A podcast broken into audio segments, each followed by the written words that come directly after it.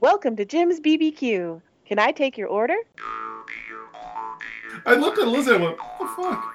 I'm like, what did I say? I'm like, I love it when your food is in my face. Hey, you doing okay over there, Dennis? You need me to help you with some of that cocaine? Fitzroy's. God damn it! Philip Fitzroy's. And I said that was weird, right? That was wrong, right? and Mike's like, because I said, which one is she with? I know he tackles Dennis Quaid too, and it's like, hey, big brother, wanna feel my dick? He's Cleveland, right? Family guy. I'm gonna open this hatch. It would have been funny if the shark had, like, grown a little hand on its fin. It was like, no, I'm going to open it up. Like, and what do we have? Arm? Yeah, arm. No, I'm sweet. Oh. Oh. Oh, Mike, I've been doing all Sean. Sean was still laughing about that on Saturday when we went out. Sarah does not think it's funny at all. Have you been doing it to her? Yeah, constantly. Who else would I be doing it to? My boss? That actually become funny. You show up at work. Like, oh, good morning, Dylan. And you're like, That'd be a little sargy. You hold up like a bottle of wine in front of you as you do it. Oh, I thought you were going to be like, he was doing it to the bottle of wine. Like, I love this bottle so much.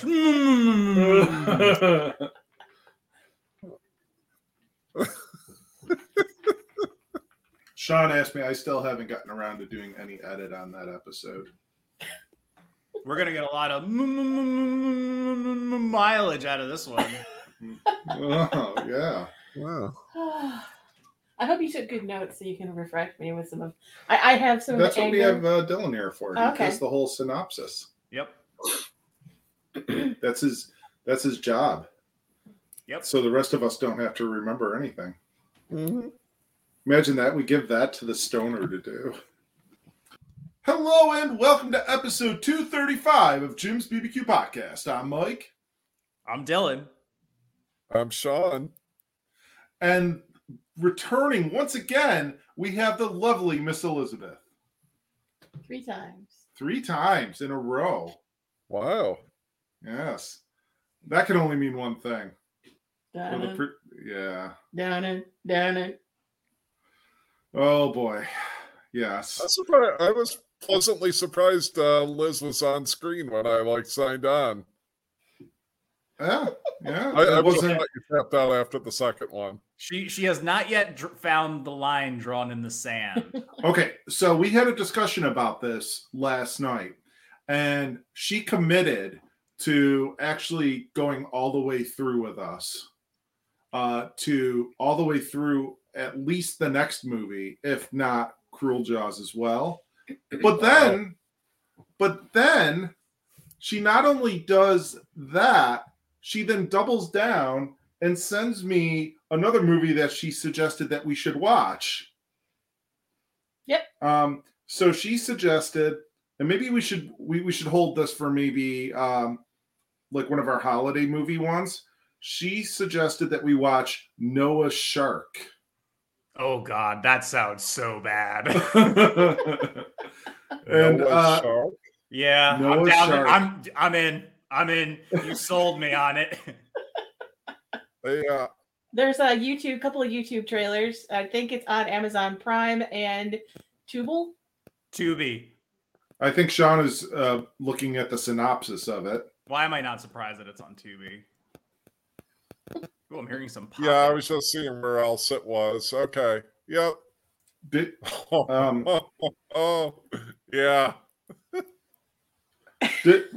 Did you want to read the synopsis, Sean?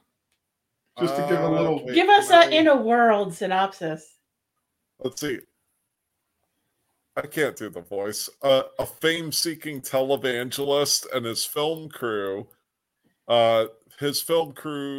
team set out to find the fabled Noah's Ark, but discover that it is guarded by both an ancient curse and a prehistoric great white shark. Hmm. So not only an ancient curse, but also a shark on top of that. Yeah. And somehow I think the Brodies are going to be involved in this. Somehow. They will. I did watch the trailer. It reminds me very much of your Thanksgiving movies. And the other part of it that I'm interested in, and I'm not a religious person, but I do have some biblical knowledge, some religious knowledge. The place where Noah's Ark is supposedly, if it did exist, would be, is a mountain in Turkey called Mount Ararat. So what a shark is doing on a mountain, I'm very interested to find out. Is What a Shark like What a Burger? Yeah.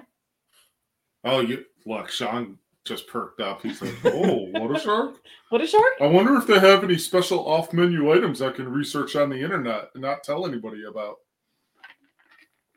Wow. Like, never gonna let it go. Over he's never 3 years later, and he's still complaining about like his lack of research into things.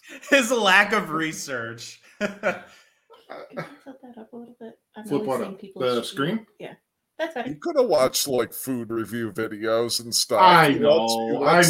It's just and your other people. You can look up one of them. We could have. We dropped the ball. I was just kind of joking. He likes funning with his baby brother. Yeah. Much like Mike. Yeah, exactly. You guys mirror the Brody brothers. Our names too. Actually, that's not really good. Actually, we're going to come up to something where if Sean ever does this, I might have to punch him. You. I'm gearing up to punch you right now. What? If he does, what? You don't think that I wouldn't punch him first? I would assume so. Why are we talking about punching Sean? Well, we'll get to that point in a little bit. Jaws 3D. Yes. I was a little worried going into this, I have to preface, because I don't blame you. Well, for a multitude of reasons. I've never seen it. I didn't know anything about it. I didn't know who was in it. It was going into it blind, literally, because I only see out of one eye. So 3D not only doesn't work for me, but it also looks ridiculous in every time I've ever gone to see something in 3D. Because in my vision, it looks like somebody just put a sticker on the screen. I mean, that's like basically what they did in this movie. Like a puffy sticker. That's how I would describe this movie. Yeah, so this was a 1983 film. And it starred Dennis Quaid. How is Dennis Quaid in this movie? I am not saying that as an apologist. I'm asking a serious question. Just how? It's so bizarre. He hadn't really found his legs yet, I don't think. No. I think he found the sea legs on this one. Or his agent just was booking him for really shit show movies. He looks too old to be playing Mike. I don't know. No, the thing about him, though, is he's always looked old because when he smiles, he's got the laugh lines. Yes. So even young, he looked older than he was. Now, he could play Mike Crandall just fine, but... Lea Thompson and Lou Gossett Jr. were also in this film. So, Carolyn in the City and... Yeah. My So-Called Life. Oh, wait, no, you're talking about Lea Thompson. She's Marty McFly's mom. Yes. Mm-hmm. Yeah, Back to the Future. This one... Wait a minute. Hold on a second. Back up. You are forgetting about a couple of other important characters in this movie. You're forgetting about Bess Armstrong from My So-Called Life. You're forgetting about Lou Gossett Jr. I said Lou Gossett Jr. Oh, I didn't hear you. Sorry. Now, the only thing I know Lewis Gossett Jr., I think, is Iron Eagle. Officer and a Gentleman. Okay. Yeah. Yeah. And also, PH Moriarty. A great name for someone. It's a fake name for someone. I'm going to name... He was in Roots. Did you say the guy's name? PH Moriarty? Or no, the other guy. What other guy? Oh. With the name. Oh, name. So... The best name in the... Best name in this movie, easily. In the world. Unfortunately, we discovered also that he passed away. And it is one, Simon MacCorkindale, which Liz will give you his full name. His full name is Simon Charles Pendered MacCorkindale. Drop the Charles. He could just be Simon Pendered MacCorkindale. Yes. What a fucking amazing name for really not a very impressive film. Yes. This one clocked in at 98 minutes. And Liz made the comment, oh, it looks like the movies are getting shorter and shorter as we progress in this series. And she did a little fact checking on that and discovered that Jaws the Revenge, the fourth movie, is even shorter than this one. Well, that's good. So it's just a trend. Trims a little off the end. Yeah. So the other thing that Liz found out was about this movie and the fourth movie is that they, and this was comical to me when I was thinking about this, that they, when they were making the fourth movie, they pretended that this one did not exist. Like that Jaws the Revenge was like a direct sequel to Jaws 2. Yeah, and it even says that. It says, Jaws the Revenge pretends like Jaws 3D never happened. Ah. So it's like the James Bond movie that's not canon. I actually did not know that. So we've seen that with other film franchises. Halloween is pretty notorious because like Halloween... the 2018 sort of pretends that 2, 4, 5, and 6 didn't really exist. And it was rebooted before that. Yeah, it was rebooted before that, too, with like Halloween Resurrection, and then there was the Rob Zombie ones. I mean, yeah. Oh, right, yeah, H2O and yes, H2O were pretty much just, I think... Halloween, Halloween 2, and then H20 and Resurrection. So those pretended 4, 5, and 6 didn't exist. So yeah. I'm thinking about the fourth movie and the people making it and everything going, oh, we don't want to be associated with that shitty third movie. We're going to retcon it. And then they made what they made.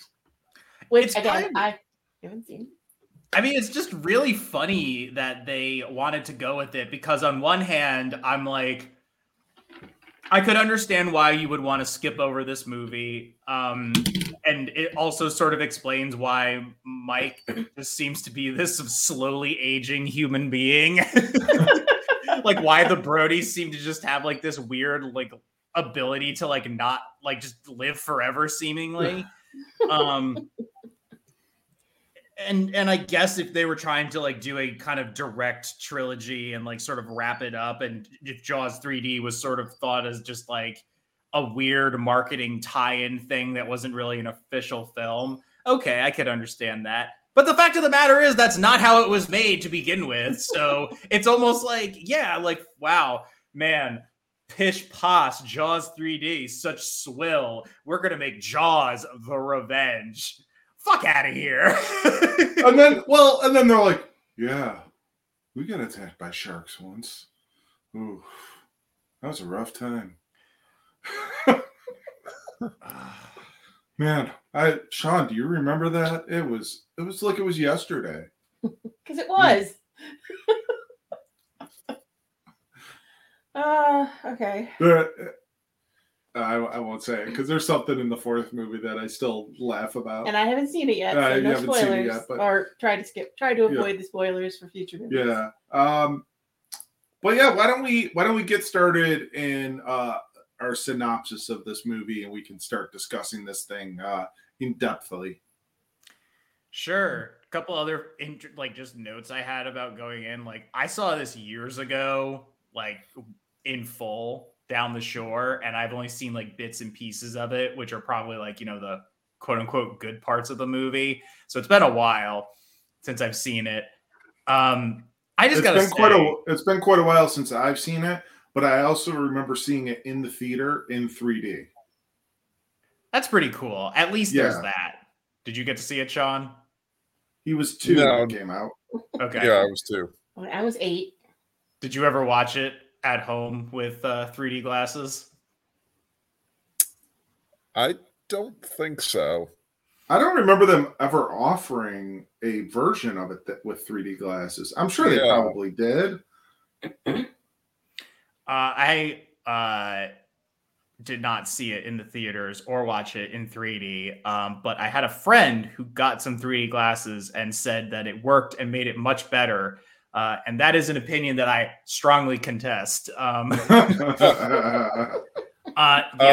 just do not find the Brody sons to be good protagonists, particularly in this movie. And I know it's not good, but why they can't shake the shark? It's just getting old.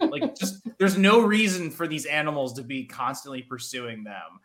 Why do you think Sean moved to Colorado? I heard he was moving to Turkey after this to go to Mount Ararat. Oh. Definitely no sharks there. No. Not up on a Turkish hillside. I was just going to say, fun fact on the Blu-ray is that you can watch a 3D version of it, but it has a little thing that pops up that you need a 3D TV, you need I forget what it's HDMI, and you need obviously glasses. Hmm. I did not watch this in 3D, and it certainly suffers for that. There was actually a script treatment that Richard Matheson, the horror writer who did I Am Legend did, but I don't think that much of it held up. And humorously, I found this to be really funny on Wikipedia. The film did not use any actors from the first two movies. Roy Scheider, who played police chief Martin Brody in the first two films, laughed at the thought of Jaws 3, saying that Mephistopheles couldn't talk me into doing it. They knew better than to even ask. He agreed to do the film Blue Thunder to ensure that he was not available for Jaws 3D. That's pretty fucking awesome. I just love these fuck that. I'll do something else. Smart move. Yeah. Smart move, Roy. Get out. Also noted here, Dennis Quaid stated in a 2015 interview that of all his films, he made the most aggressive use of cocaine during the filming of Jaws 3D, and that he was high on the drug in every frame in which he appears. I believe that. I totally believe it. That was one of the vibes I got from him in the movie. Not that, he was a speed freak, but that he wasn't present. Yeah. He was functioning on another plane in this movie. I could see that. So, anyway, without further ado, let's start binging this coke, I guess. Let's dive in. With Dennis Quaid. Just when you thought it was safe to go in the water again. Carmen. It's like that song. What is it? It's like that Clapton song where it's just if you got a shark on a loose, you know what to do. Cocaine. Wow. Anyway, I didn't know that was about Dennis Quaid and filming Jaws 3. It is. That's what that song is actually about. So wait, so you're saying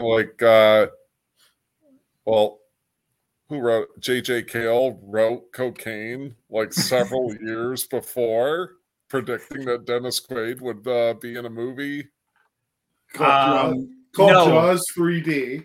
No, I guess rather what I'm suggesting is that probably that movie and that substance were in strong use during the writing and most certainly the acting of this movie. Well, 1983, I would have to say cocaine would have been the drug of choice. I was going to go the Jim. Mike was like, I was bumping lines every day. I was going to go the Jim Medelson route and just say that J.J. Cale must be a time traveler. Wow. Possibly. Yeah. Well. Oh, by the way, Jim is once again on assignment. Yes, he is. He's at Mount Ararat. Yeah. Man, even the Universal logo looked shitty in this. It did. It did. It looked like a stamp. Jim's down at SeaWorld. Yeah. He's brokering a deal. Yes. And so we open out in the ocean, like any good Jaws movie, of which there's only like one, from the perspective of the shark, and it eventually makes its way to some fish. This part of it was definitely not filmed at a dock or an aquarium. Absolutely not. There's no way that could have happened here. So it zeroes in on what I believe is a grouper, and then there is a comically audible crunch as the shark bites into it. Which leaves us with a floating fish head, one of the 3D sequences. However, regardless of whether the 3D is effective or not, we literally just see this floating fucking fish head for a long time. Yes. How is this exciting? You know what's less exciting? And it just kind of it turns and like stares at the camera too. Yeah. And it just makes you feel like really uncomfortable. If you want, we can say, and I'm not going to get into it right now because I'm going to rant about it later. You could take that as a kind of foreshadowing to the cinematic qualities of this movie. I mean, sure. But like, seriously, what's less exciting than a fish? 1/3 of a fish. Wow. Floating around. Staring at you eyes. Anyway, I guess... You know what would have been better? Is if the sound effect as the fish was floating in the camera was if it went... Mm. Oh. Or... Mm. Anyway, the logo... And then it held up a can of Coke. Yeah. Anyway. After the fish head... The logo was cool. I guess. But hey, if you liked water skiing from the second film, well, there's a whole fleet of them in this movie. Oh, they love their water skiing in this film. I tell you what. A nice outfit, too. At least they like lived up to their promise of there being a lot of water skiing, though. Like on the movie poster did have a water skiing painting, if you will. Yeah. Movie poster. Yeah. The shark follows this water skiing team into a boat harbor, and then a greasy mustache man distracts some girls and causes them to fall into the water. Do we ever see this guy again? I don't think so. Yeah, he gets killed. Is that Oberman? The guy that got killed fixing the lock on the... Okay. I didn't realize that was him. Okay. The movie's so good. I didn't realize it. He had like hugely broad shoulders and he looked like a walking human stingray. Oh, look at you skiers. Oh yeah. Don't tell my girlfriend, the barmaid, and... was so fucking weird. But water briefly floods the boat engine, but it's okay because the shark doesn't attack them. It's kind enough to let these skiers go for now. Oh, by the way, when they were skiing, a couple of the girls that were like, I think they were doing like a pyramid formation or something, and how they were like laughing to each other was really kind of like... And that's what it was. And it was just like, I looked at Liz and I went, what the fuck? I'm like, What can I say? I'm like, I love it when your food is in my face. Yeah, if there's one thing I'll say about this movie, there's quite a bit of artificiality to it, including a lot of the acting. It's very wooden. Stilted, I think, was the word that I used for some of it. Then we meet the real terror of the movie, this lady who's directing a summer camp at the SeaWorld Park. Yeah, I don't know, something scary about her. Oh, she was like the training the hosts for the park of how to welcome the guests. Yeah, which was kind of odd in that they were doing that, and then like right next to them was like a press conference. Well, I mean, that's where she had to hold the Hitler Youth training sessions. Yeah. Your shorts are short enough. If she might be more imposing than the shark. I fully agree. I think they should have just sent her into the water to battle the shark. The shark would have been like, I'm good. I'm out. I'm going to go back up to Amity. You know what she reminded me of? Your fins are short enough. Swims around and swims away. Jaws versus the sea hag.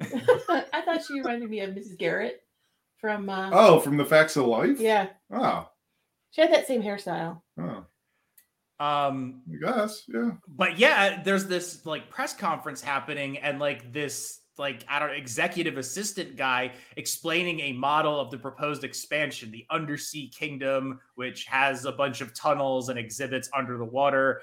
And man, this guy fucking sucks. He's such a terrible actor. He's just like, this thing is a model, and I'm showing you exactly what we will be doing. One of my favorite lines when he concluded, the only line he sounded excited about was, and a deluxe restaurant and cocktail lounge 40 feet below. I mean, I'm talking like this guy would have been great on an infomercial. Yeah, he reminded me, and again, I'm gonna date myself and Mike and maybe Sean a little bit. Did you ever watch film strips in class in school? Yeah, like here's how to like brush your teeth or some shit like that. Yeah, so there'd be like a film strip and a cassette that would play. Yep. And somebody had to go to the next film strip every time the cassette would ding. The voiceovers of those film strips were always of that quality. Today, we will learn how to brush your teeth. This is a toothbrush. It was that. Ding. Yeah. Well, what would you call him? Like a promotions director or marketing? Yeah, I referred to him as a stoolie, like public relations, like PR guy. I mean, not to make it like super relevant. He's like, you know, his chief of staff. He's Mark Meadows. Mm. Ooh. I have to just say real quick too, it took me a lot longer than this movie actually is to watch this, because I was just reading all of the like insane shit that happened today at like the weird January 6th like testimony, and all I'll say is I think Mark Meadows is in some trouble. But anyway, That's why it took me a while to watch the movie. Here we meet Calvin Bouchard, Lou Gossett Jr., who's watching the skiers come back. But unbeknownst to all them, the shark has tailed them and follows them back through the gate. But you know that he's a proper shitty corporate guy, because they've got their pride flags out. Woo! You know, corporations are all about pride. That's how you know they're a real shitty corporation. And he's schmoozing with the press. Wait, and, was Pride a thing back in 1983? No, I don't know. I just saw like Rainbow. I mentioned them too. I was like, oh, it's Pride Month there too. No, in 1983. At that point, no. Which is like, oh, these are colorful. Let's put these ones up. I think it was just the 80s color scheme. I mean, you think about like socks that had like red and blue stripes on them, and like just. Yeah. Fluorescent colors. Fluorescent, yeah. Neon. Right. It's like the brightest thing in this movie, considering how fucking grainy it is. Good God! It looks like somebody poured salt over this movie. There's so much like graininess to the film. It's crazy. We all had the Blu-ray, right? Yeah. Yeah. Yes. It's very noticeable. Yeah. That somehow was improved upon. Yeah. The second movie looked better than this one. Oh, absolutely. Yeah. Yes. This 100% looked like it was made in 1983. With a camcorder. Yeah. So Mike Brody, again, as played by Dennis Quaid, and is way too old to be playing him, and is also a Red Sox fan. Maybe that's another bit of inconsistency. Aren't they from New York? Amity. I mean, it's a New England coastal town. So I guess. You could argue they might be. If the Brodies maybe moved there and then he grew up in the area, maybe he. Yeah. And you think the accent all the people on Amity Island had, That's true. The mushmouth. Yeah. Oh, especially your favorite boater guy, the guy with the leg. Hey, you doing okay over there, Dennis? You need me to help you with some of that cocaine? I'd like to hear that guy do Eric Clapton's cocaine. When you ran into a shark and he bite off your leg, cocaine. So wait. Wow, man. It's I could do requests here now. It's great. What does Dennis Quaid do at SeaWorld? I don't actually know what he does here. He just seems to be is he the head of maintenance or something? He designed everything. He designed everything. The tunnels and all of the whole structure. He was the engineer. Yes. Man, what the fuck about any of Mike's characters suggests he was going to be a fucking engineer in the first two movies? God, this movie is insane.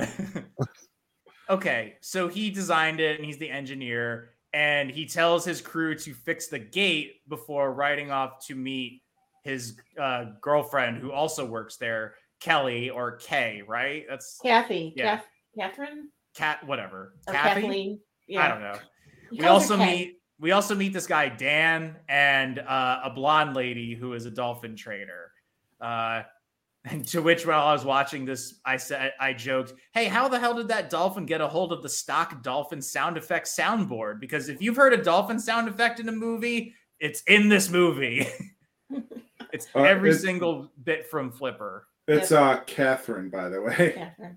Okay. Mike finds Catherine riding Shamu. So literally animal product placement. Gotta love it. And says, "Ride 'em, cowgirl." Okay. Mm-hmm. And then after she gets off Shamu, she says about the dolphins in their tank, "Put Cindy and Sandy in the lagoon. They're getting fat." What the hell was that? What? Oh, was it a motorcycle? Yeah, it was a car. Oh, God, it sounded like an alligator. I was like, is Jaws in there? Did it learn how to walk on land yet? Turns out Sean Brody is in this too, and he's beating them. I don't know. I wasn't really paying attention what they were talking about. And then we're introduced to wildlife expert, what's his name again? Simon MacCorkindale's character. What's his fucking character's name again? Philip Fitzroy. Philip. Okay, I thought his name was Vince Royce. Philip Vince Royce. Fitzroy. Simon MacCorkindale. How? Fitzroy. Fitzroy. God damn it! Philip Fitzroy. Fitzroy. Carnegie. Fitzroy. Philip Fitzroy. Oh, that happened. That was a whole scene. When he shows up and there's news crews and everything like that. And then it goes right to the scene where they reunite. Mike and Sean reunite right out in front of the entrance of the place, right? Yeah, and he looks like a very sleazy big game hunter, and Sean is also in a big hat. So, yeah, I don't know. These are just characters are appearing and doing things. Well, let's talk about this scene. Sean went off, obviously, to Colorado. Because there's no sharks in Colorado. Because there's no sharks, there's no water, right. He's landlocked. He went to be a cowboy. Mm-hmm. Yes. He's a cowboy. Or he went to go grow a lot of weed. That could be. Possible. He was a weed wrangler out there. That's why he had the cowboy hat. Yeah, exactly. He was wrangling them weeds. So they have a very great moment of welcoming, or a big brotherly embrace, right? Something that Mike here never does. I try to. Sean doesn't like to be hugged. But yeah, moving after that. Yes. Catherine and Sean go full on lip lock. As a greeting. That was kind of weird. As a greeting. It was incredibly what the hell? She wrapped her arms around his neck and mouth kissed him for at least a count of five. And maybe they're swingers. And I said, that was weird, right? That was wrong, right? and Mike's like, because I said, which one is she with? And then I said, she obviously likes the brother sandwich. Yeah. At which point I started to gag. Because I love you, Sean. I would do anything for you, Sean. I never want to kiss you, Sean. No. I don't care if you look like Chris Hemsworth. All right, so listen. So this would be the point that Sean would get punched by one or both of us. It's like, if you ever tried to kiss your brother's girlfriend, like Sean in the movie kissed Kay, you should get punched or slapped, or at least, bro, what's up? Well, you know what they say, every kiss begins with K.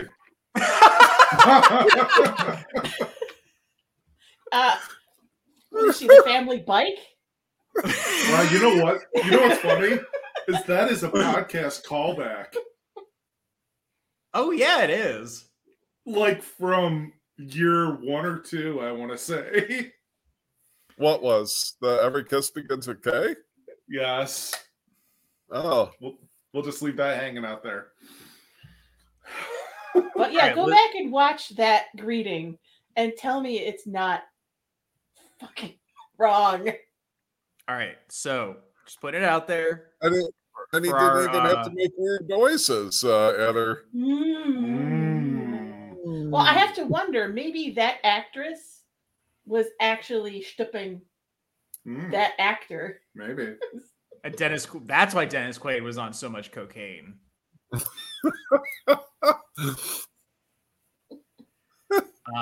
Look, for any of our hardcore fans out there, the hardcore Jim's BBQ fans, I'm expecting some slash fiction now about Mike and Sean being into wife swapping. Well, it wouldn't even be wife. Well, okay, maybe wife swapping because I'm using that term loosely. That is unfortunate. I must have been looking away because I didn't realize that happened. And I will definitely not be going back and thinking about that before I go to bed tonight. You're going to go back and watch that scene now, aren't you? Yeah, but I'm just going to imagine it's all three of you. Yeah.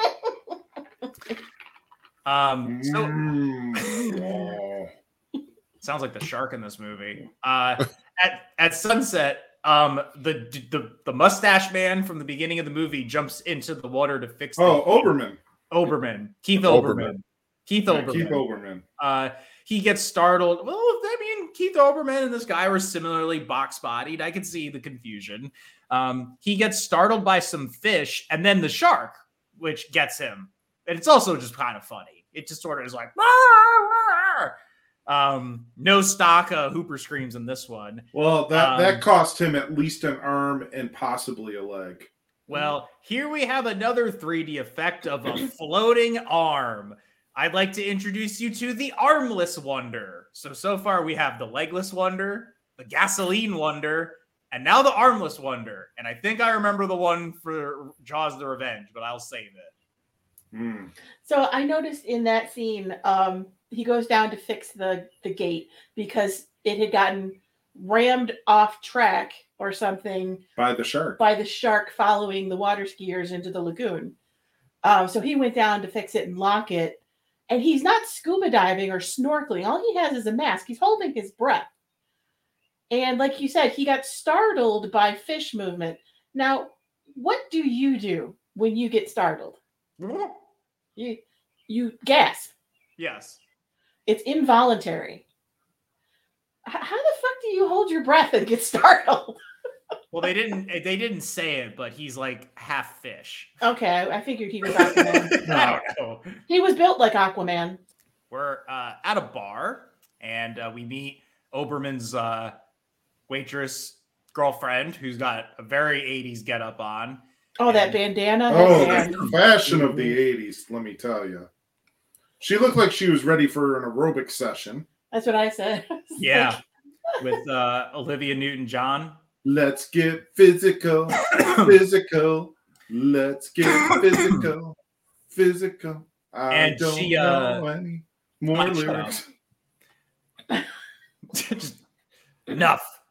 And she goes up to Mike and Sean and Kay, who are probably all discussing a threesome at this point, and informs them that Oberman is messing around with that little bitch down at the dock. Is that what she said? Yeah. Like that. And then Sean, being the reigning champ of stand-up, is that what he said? Standoff. Standoff. Okay, I thought he said stand-up. It's like standoff. He's the national champion of standoff, which is a game where when you're drunk, you have to just knock people off balance using like your flattened palms. So he challenges the bar's champ to it, which is this girl whose name I don't remember. Oh man, I'd be fucking good at this game. Yeah, you would. Well, we find out why he's a national champ. He cheats and says his fly is open, making her look down, and he pushes her over, and he winds up buying her two drinks. This was Kellyanne Bukowski. Kellyanne. Okay, her name is Kelly. So it's Kathy and Kelly. Well, like Sean said, every kiss begins with K. I guess you're right. Yeah. So the scene with the fight, or the slap fight, or the push fight, or whatever it is, the game that they made up. Physical activity. Is my first real notice of the horrible framing in this movie for cinematography. I think the cameraman was drunk too.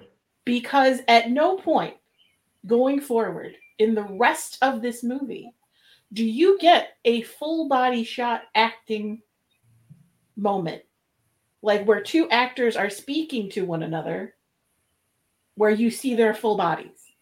I didn't know the rules of this game. So I'm like, so what is the premise? Is she standing on like something slippery? Are they standing like on something? Like a balance beam or? Like wobbly? Are they trying to balance and push each other off? Right. No, it's just. Well, the fucking thing is, it's like, you looked over at me and said, what is this game? And like, I'm an expert in all games. And I'm like, I don't know. Because you only see them for that entire scene from the waist up. Like, I have no idea. Are they trying to balance on something and push each other off of something? No, it's like drunk patty cake. It's not even like chicken, which is like fun to play in like a pool or something like that. It's just, you're just pushing each other over because you're hammered. I don't know. I've never played that game.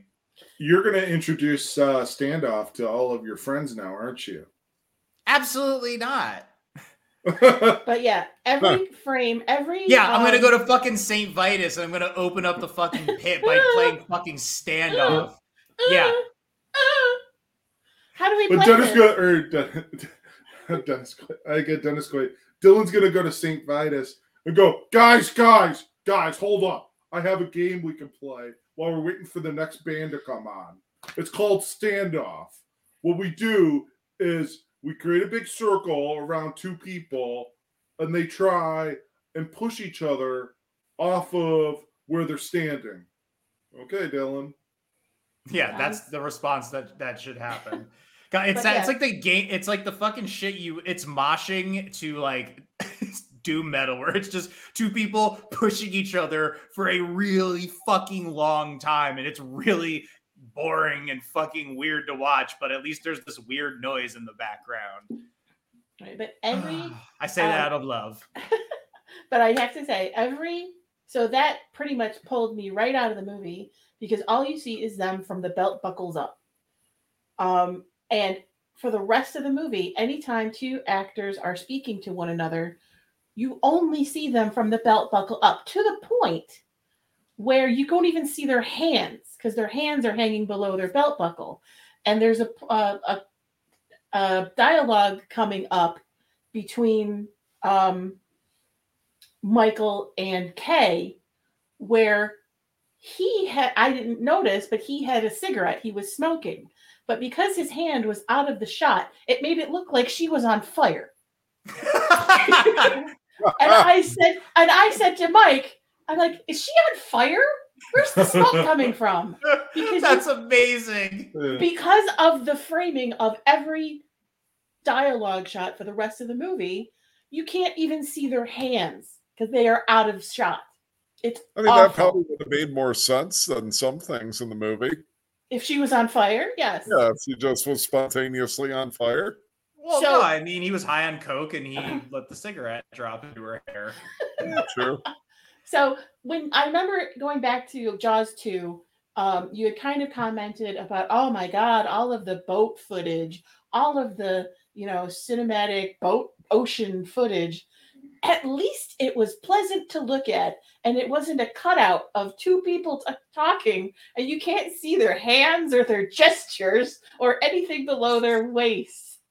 It was terrible. It would literally be, the scene is like us, like looking at each other talking, like how we look on the screen right now. Yep, no hands. You wouldn't be able to see my hands, but you would see me like moving, but you wouldn't see the hands. It was terrible, really. The director of photography in this movie should have been shot. It should have been sacrificed to the shark. See, what the problem, what you're suggesting, or rather what you're saying, Liz, is that the camera tactics they used to film the shark, in which they only film, its head or its tail, they applied also to the human actors. Yes, it was applied unilaterally. And again, in that short, it's like they only had one lens, and they're like, we're not changing the size of the lens at all. It stays this way. And we'll come back, but shortly after the scene where I thought she was on fire, they're getting ready to go underwater. The Fitzroy's guy was getting ready to go underwater, and they need to show him putting something on his utility belt for their dive. And rather than panning out and showing him from the head doing the thing, they pan down. So all you see is from the nipples to the waist, like the nipples to the top of the thighs. So I'm like, do they only show human beings in 2-foot increments in this movie? The answer? Yes. But let's go back to the bar where they tried to push each other over, I guess, with the drunk patty cake.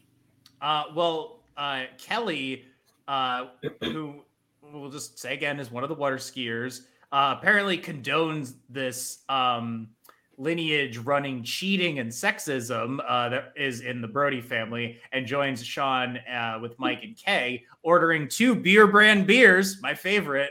The promise of 2 beers and cheating at a game seems to be enough to win her over.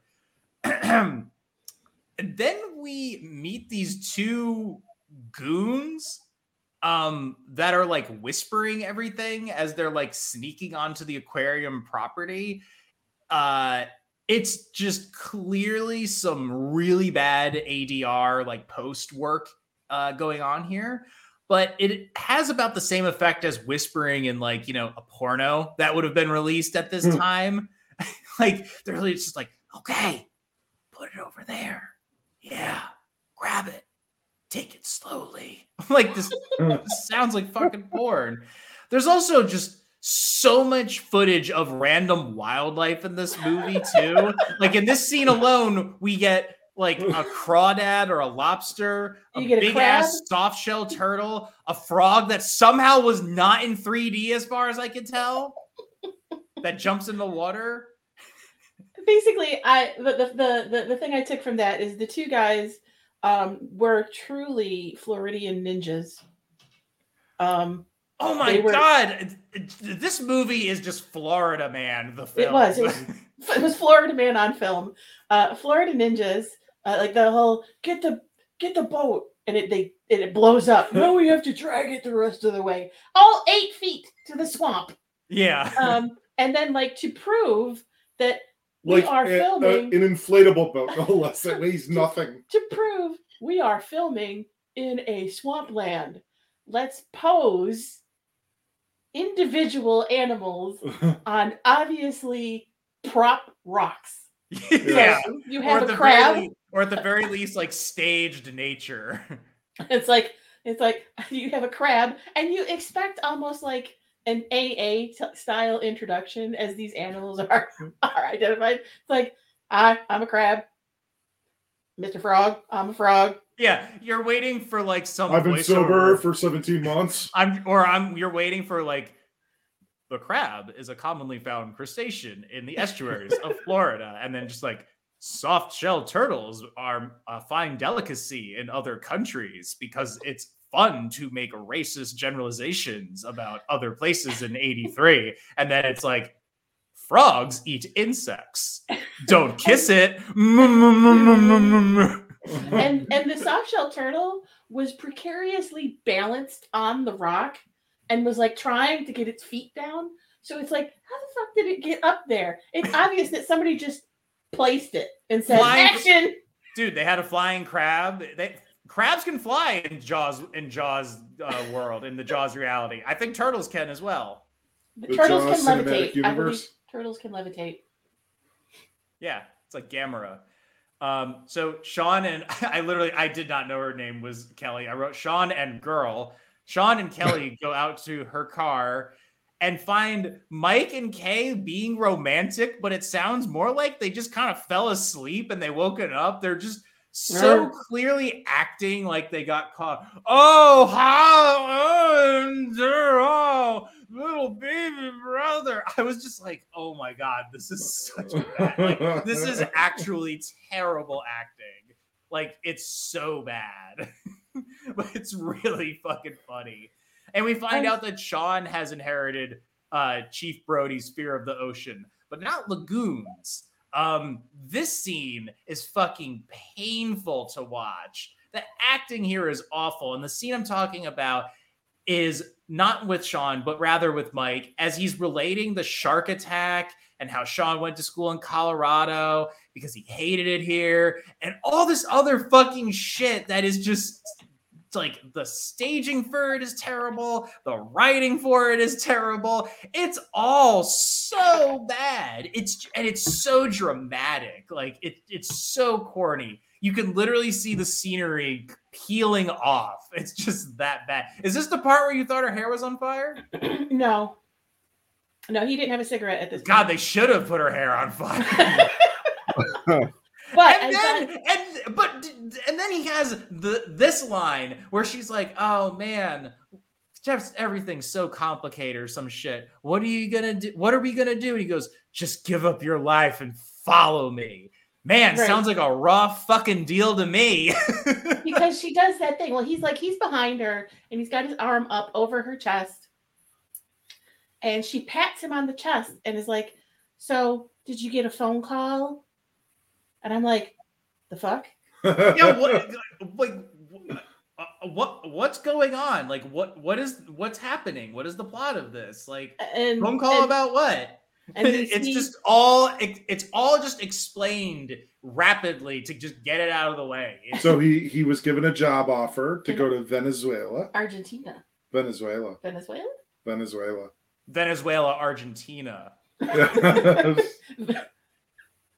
Argentina. Vegetina. You don't listen to me, do you, Catherine K. Kelly, whatever K name you are, do you? It was Venezuela, not Argentina. I'm going to have to start learning Spanish or whatever fucking stupid thing he said. Yo necesito el baño. And she's like, and they're talking about, you know, should she follow him and all that stuff, which I get, but it's like, what does this have to do with any fucking thing?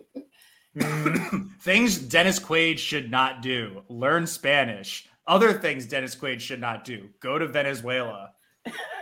I don't know. Maybe he should have just immediately left SeaWorld and gotten on a plane and gone to Venezuela. That would have made this movie so much better. Yeah, because it would have been over with. He would have been, they would have just shown him in Venezuela having whatever Venezuelans eat. Maybe some beef. Some coffee, maybe. Venezuelan coffee. And that would have been the end of the movie. Roll credits. We have no idea. There's a shark there. Who cares? Anyway. Overman died somehow, or at least... Not his problem.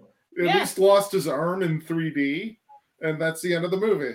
But the next thing that came up, like you said, that this whole scene from the two drunks in the car where I'm like, which one's driving?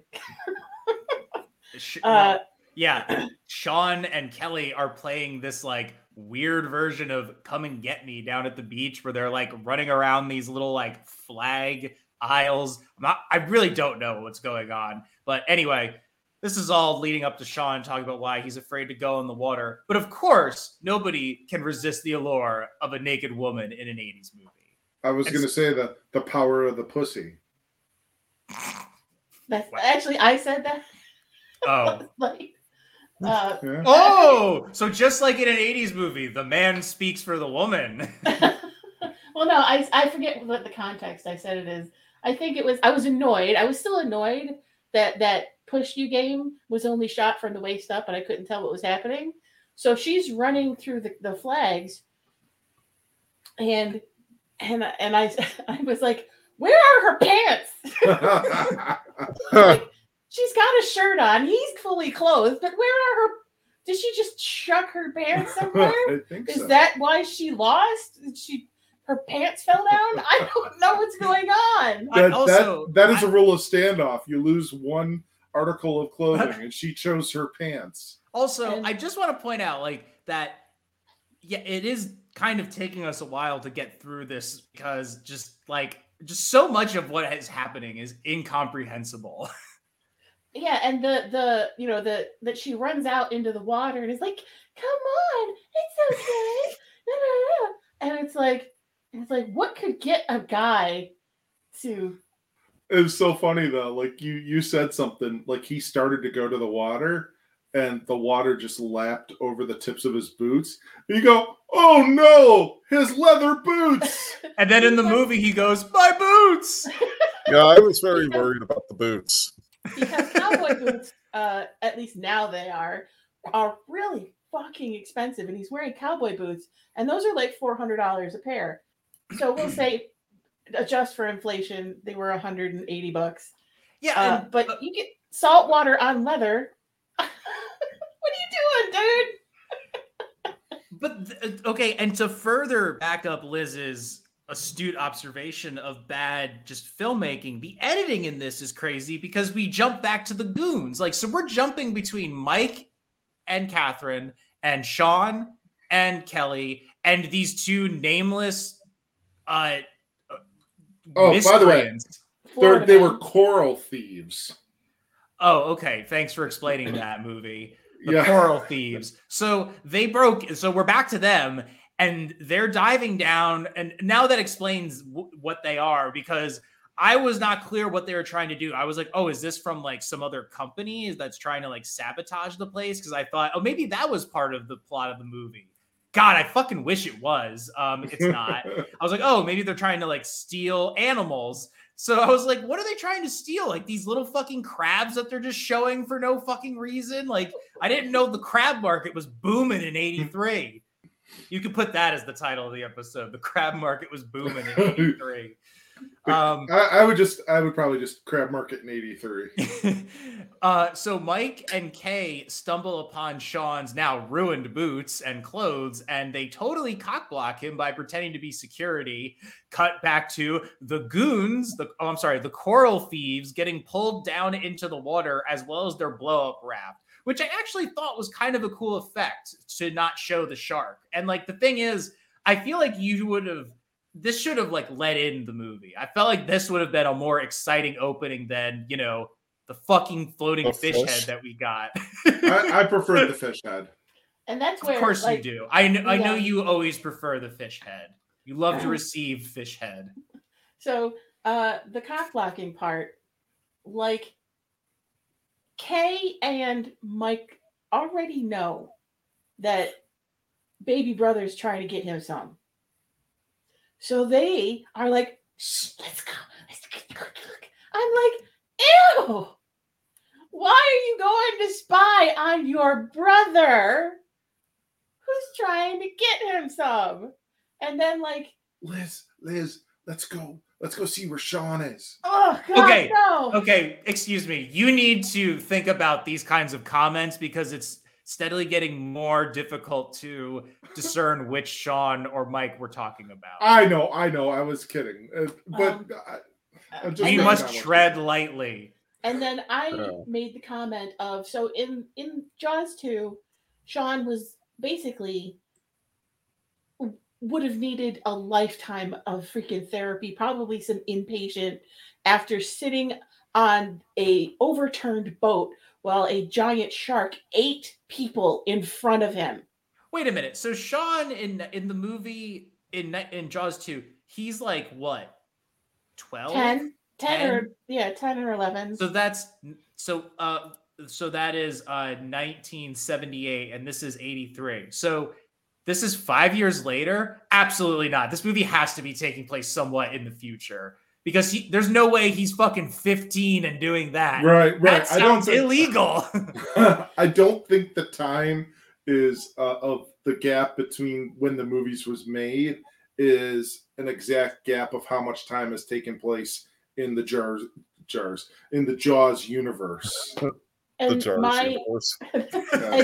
so like in my head, we were talking about what could possibly get a kid who has moved across the country to get away from the water into the water. Apparently some... You're blaming it on the pussy? Yeah. On the poon. Like Lea Thompson's. Yeah. Specifically. So... Anyway, I liked when that raft got sucked down. That was pretty cool. I was like, man, that shark really does not like rafts, apparently. Okay, but then it's the next morning at their house. Whoa! Hold on. Let's not jump forward too much. Let's talk about what happens when they do finally they use the megaphone and all that, right? And then all of a sudden it becomes like a water fight where it's so weird. Sean grabs Catherine and like suplexes her into like the water, like grabs her from the waist from behind and literally like throws her over his own head and into the water. And let's be honest, he probably has a boner. Oh, absolutely. I mean, he probably has a boner. I know he tackles Dennis Quaid too, and it's like, hey, big brother, want to feel my dick? I mean, this movie is just like an embarrassment of riches. I mean, it's just... hey, big brother, you want to feel my dick? Oh, no? Let me show it to your girlfriend. I mean... God, it's like this movie, it made me like kind of, I feel like almost embarrassed for like what they're doing or being made to do in this movie. Like they think that someone's like, yes, this is normal human behavior. I don't know. It's like Florida. That's true. Yeah. I don't know. It's just, this movie is just so fucking specifically of its time, and it's kind of bad because of that. But there's something like pretty, like it's still entertaining. Like it's just like, holy shit, this is like pretty so bad that it's not unforgivable. I guess I don't find Jaws 3 to be offensively bad. It is bad. Like it is remarkably bad, but it doesn't really make me upset.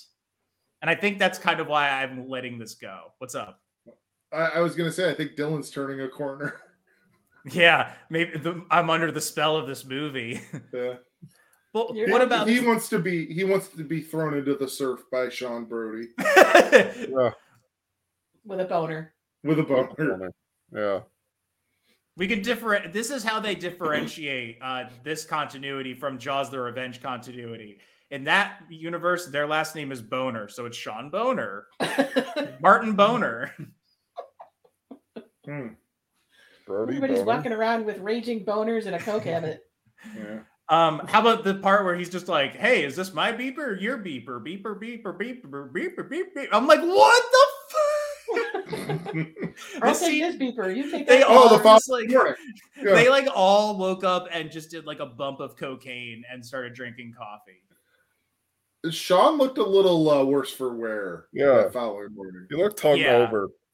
Well, yeah. I really thought that Dennis Quaid looked like he was coked out in this scene.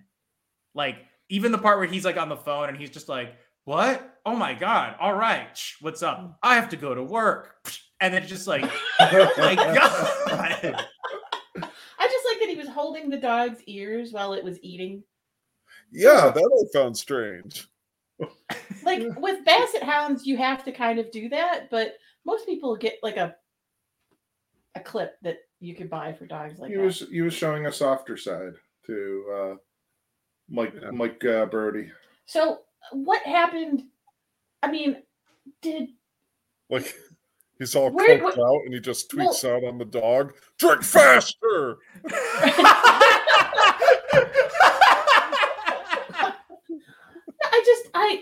So obviously Kay and Mike Brody live together, right?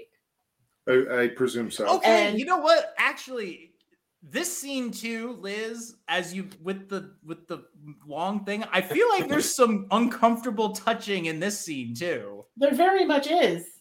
Like there she's like, oh baby brother. Yeah. Finally rears its ugly head. I'm like, oh, you have morning wood. I mean, what is? It's like, and what happened? Oh, look at those blue balls. What happened to Kelly? Like, did they really cock-block him? And she really was like, yeah, you know what? After this water fight, I'm just going to go home.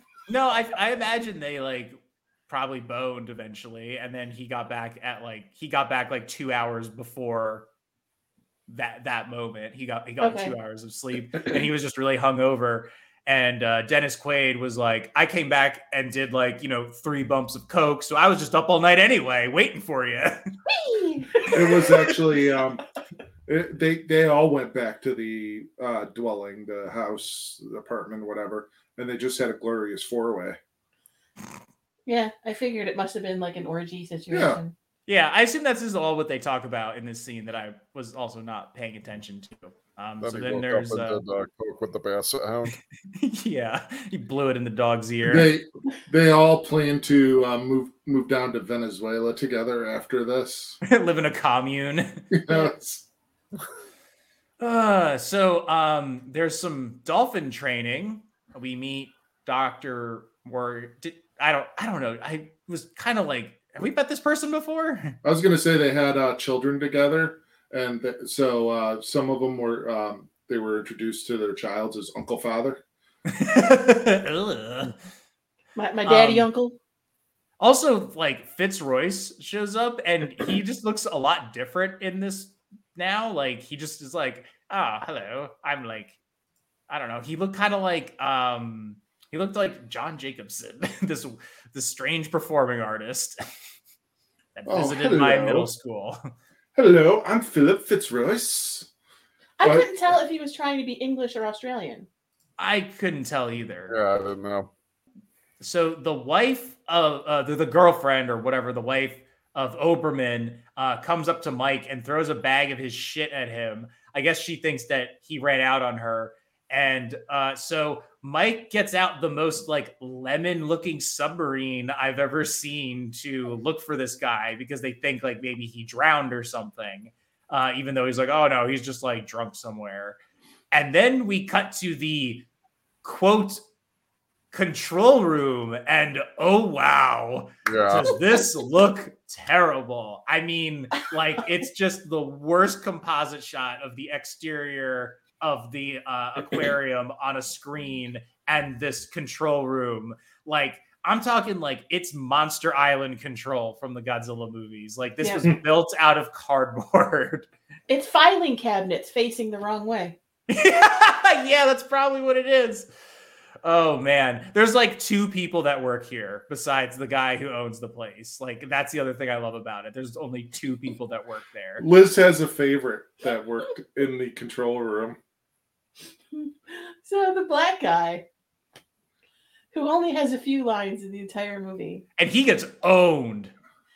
Well, does he? Yeah, he does. Well, I thought maybe... well, we'll get to that scene. I'll question that in a minute, but go ahead. He's Cleveland from Family Guy. I'm going to open this hatch. I guess so, yeah. He kind of did have that vibe. We did fact check that. We did fact check that, and he didn't provide the voice or he doesn't provide the voice of Cleveland. I'm Family Guy, but he certainly does fucking sound like him. He sounds like it, and like his actions in the movie are very.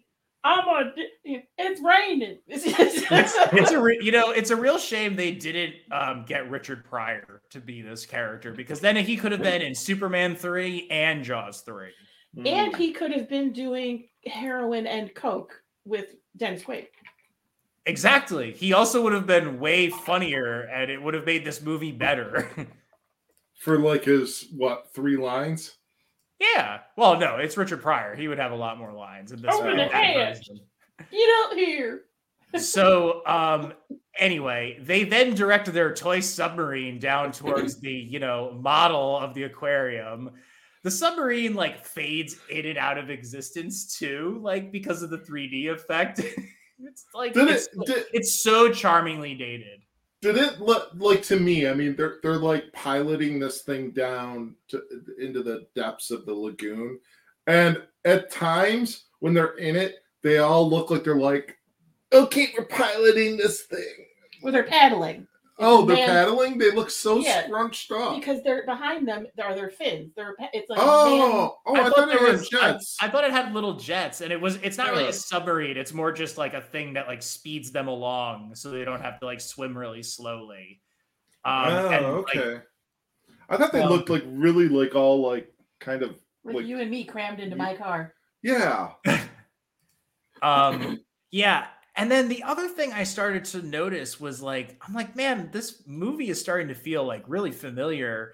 And I realized that the movie Deep Blue Sea is basically just a remake of Jaws 3. There's a lot of things that it has in common. Like there's, and I'll get to it there, but this was one of the things that reminded me of it. Also, they just like are hanging out in front of a fake skeleton for a while. Like, okay, it's not a real dead person. There's more dolphins. And then an eel, like 3D effect with the skeleton. I think it was, but again, it just looked stupid. There's an eel because they're like exploring the like wreck area, and then shark. Like, well, you know what I was expecting. What? With the what I was expecting with the wreck is that like it would have had the name Orca on the wreck of the boat down there, like the boat that was down in the bottom of the lagoon, that it would say Orca on the hull of it. That like Mike was like, I designed this. It was helping me deal with my trauma. Right. I was half expecting to see that. Like not remembering too much about too many of the finer details of this movie. I was half expecting to see like Orca on the hull of the wreck boat down there. Don't forget to visit Quint's Shark Shack on the way out and pick yourself up some boiled shark teeth as a souvenir. Wow. All right. Yeah. So the shark is like this big, blocky, hard plastic thing. And apparently it's not really interested in eating anything, just like crushing it. Thankfully, the dolphins save Mike and Kay from the fast-forwarding shark footage playing behind them. And it really is just like sped-up shark footage. It looks really silly. Mike and Kay manage to get out of the water, and the shark is like trapped in the dolphin tank, I guess, or something. And so Fitzroyce proposes to lure the shark into a staging area and then kill it. And Kay suggests capturing the shark. But Mike protests and says that great whites are murderers. You know what else is murder? Dennis Quaid's armpit sweat. You need to off the coke, buddy. And I'm like, okay, this is kind of a fucked up position we're in. The aquarium, like Lewis Gossett Jr. is in this scene too. And for some reason, the CEO of an aquarium needs to be convinced not to kill an animal. But these are also animals that can't be or should be in captivity. No one's just like, just let it go back to the wild. They're all just like, we must murder this thing. It's like, it's cursed. They are murderers because they've killed my family. We should study it, even though it probably won't live. Like, this movie is morally very conflicting. The term "kill the beastie" on camera was used. Yes. I love that phrase. Well, it seems like Fitzroyce was a big game hunter. Yeah. I thought he was a wildlife expert. And they're like, I guess he just is like killing things. Well, his manservant there that has all the camera equipment, the old guy. Yeah. No one else. He's very British. He's got his butler with the camera. Yeah, his Alfred. I can't tell. Like I said, I couldn't tell if he was trying to be Australian or English, and then was he like the predecessor of the crocodile guy? Oh, like Steve Irwin? Yeah. I don't know. Maybe a little bit. He was like bad Crocodile Dundee. So, but anyway, they gear up to catch the shark. I wasn't really paying attention to this scene either. This is the scene where I thought she was on fire. Yeah, let's talk about that. So they're arguing about her going down. He doesn't want her. Michael doesn't want her to go down with them too, because she's gonna have a spear with like a dart, a sedative on the end of it, and he doesn't want her to go down there. He doesn't think she needs to. And again, they're almost arguing, and there's smoke coming up from behind her left elbow, and I'm like, and well, you know what I said that I thought it was originally was I thought it was like when during the wintertime when we go outside and you breathe and like the air comes out and it's steamy. I thought that's what I thought it was like out of his mouth. I was like, wait, why is that happening in this movie? In Florida. And then you realize because he finally lifts his hand enough to be seen out of shot or in the shot that he's got a lit cigarette. I'm like, what the hell is going on? It's kind of like whatever Dylan's smoking right now. And then so they argue she's not on fire. They're only showing her and him from, the waist up. And then They go over to what's his face, Philip. Mm-hmm. Yeah. And he's got this red Incredibles suit on. And he's going to go under the water. And he's got a grenade. He's got a couple of the grenades. And they show him with the grenade in his hand. But instead of showing the grenade in his hand, they pan down to his waist where he's showing the grenade. Yes, like it's his grenade utility belt. Yep. Like he's Shark Batman. He's Shark Batman. Yeah. Okay, I'm back. I needed a drink. This movie might cause you to drink. Yeah. And again, it kept pulling me out of even the movie. If it's oh, look at that. Oh. This episode brought to you by Wegmans sparkling water, ginger flavor. Wegmans.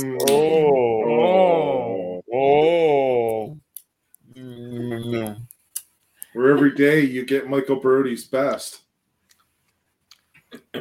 Wow, I really like that. That's like ginger ale without any sugar. Yep, I like it. That's wow, A+. I really like the Wegmans seltzers. Mm-hmm. They're very good. The peach one is very good. My favorite is either the cherry pomegranate or the lime mint. What's the one I like? Tangerine pineapple. Yeah, that one's good. And the I like pineapple. Orange pineapple and tangerine blueberry or tangerine blackberry. I also enjoy the coconut lime one. I like the coconut lime as well. You know what? This would be an acceptable. Hey, the next time I get fucked up, be like, "Oh, Kathy, I want a Wegmans ginger seltzer." I don't like the coconut lime one because it tastes like suntan lotion. Oh. I actually think it kind of tastes spicy.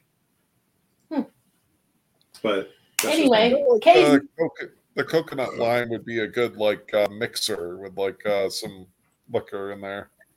I think this with some bourbon would be pretty good. Actually, the ginger with some gin. Yeah. So Kay's not on fire. Yeah. Dennis Quaid, Michael is sweating, and Philip has got the Incredibles red suit on that he's going to dive with, and gets yelled at for not taking hand grenades or grenades down with him because everything is made of fiberglass and it'll shatter. Yep. Which is kind of some foreshadowing. Yeah. So the other part of this though is, and it's the common theme throughout this movie and then in the first two movies is once again some business decisions that are being made that are maybe less than stellar. Yeah, I had a note about that, but I also wanted to note that they dive down to tranquilize the shark, completely unprotected in murky as hell water. No cage. Nothing. They are just 10-foot great white, no big deal. We got it. Well, the platform they were on had illumination under it, but that's about it. Yeah, but still, ridiculous. So, but anyway, as I described it, the log with teeth finally appears. It just slams into people. And Dennis Quaid harpoons the shark through the dorsal fin with a harpoon crossbow. Something else that's in Deep Blue Sea. But again, that movie is 10 times better than this. God, and then also 3D effect with the harpoon crossbow. Yes. Yeah. Oh my God. Yeah. Yeah. And then the shark not only brushed past them, but it also locked onto the back of Catherine's tank and stuff, mm-hmm. Right? Mm-hmm. Yeah, so it was I agreed with you though, Dylan, about the water, and I'm like, wait, how are they getting into this? And there's you can't see your hand in front of you. How the fuck are you gonna see the shark? Yeah, I guess they they wind up tranquilizing it anyway somehow, and I don't know, this part to me is so weird to me how Lou Gossett Jr. radios in and he's asking about the film, and I'm like, why are they so worried about the film when they have a real fucking shark? Okay, because he wanted the film of them capturing it, I guess. They were going to use it. Basically, that's how they convinced. That's how Fitzroy's convinced them to let him do it, to take care of it, is if they filmed it and used it as promotional material for the park. Right. Again, it's all about the money. I don't know. It just seems like a weird thing to be. It's just strange to me that it's oh, we are going to have this video of this thing. It's but you have the shark too. Just advertise the shark. which I guess is also a bad idea. Yeah, we're getting there. Anyway, the prop shark looks so derpy, and it's like it's just an underwater pinata, basically. And apparently, it's a great place for romance right next to a shark, because Dennis Quaid just like jumps into the shark tank to help Catherine keep the water flowing into its mouth, and then it wakes up finally. That scene was very stupid. And finally, the undersea kingdom opens. There is a it's a wonderful time, dude. There was a terrifying like orca mascot walking in the front of the crowd. I did not like that thing at all. But Calvin is worried that the dead guy's body could like wash up somewhere around the park, and he wants Brody to deal with it. And he's like, it's going to be your fault if anything happens. And then we get country water skiing, guys in gray jumpsuits water skiing, so much water skiing. Just this movie has so much water skiing in it. But I know what I wanted to see. Duffy water skiing? Yeah, Duffy water skiing. This aquarium is also apparently tricked out with like animatronic fish and octopus tentacles and shit to like harass the attendees as they're walking around. It's like a undersea haunted house. Yeah. So. And apparently Calvin asked the prop shark, I mean the real shark, to be put into a very small tank. So now it basically just dies because it can't move around enough. And like they talk about this, like they mention it, like how there's no great whites kept in aquariums or in captivity because, if I'm not mistaken, their territorial boundaries are like massive, like potentially like going around the world, and if not that big, certainly larger than any aquarium can like comfortably provide them, because they're just fucking ridiculous animals. Well, there's also the and I don't know how true it is, but that if sharks stop moving, they die. Yeah, they have to like stay in motion, and it's just like so if they don't have enough room to move, they'll die because they have to keep moving. Right. I mean, it's like there are the sharks that just like hang out at the bottom of the fish tank, or the exhibits, or whatever. I don't know exactly how that works, but I just know there has to be like some kind of like motion with sharks that the water has to like be constantly flowing or moving through their gills or whatever. Right. If they don't have to constantly be moving, but if they sink too far to the seafloor, it's not oxygenated down there. Yes, or something. So they have to kind of keep themselves in the oxygenated parts of the ocean or the water to stay alive. So in theory, what they did was put it in a shallow pool with not enough oxygen in the water. Yep. And it dies. So yay. Good job, humans. Mm-hmm. However, it turns out that the great white shark is not the only dead thing in the park, because the dead guy finally shows back up when his body floats in front of a viewing window. And someone just arbitrarily shoves a girl's face like right into it for some reason. I was like, what the hell? Why did anybody do that? Good old Overman shows back up.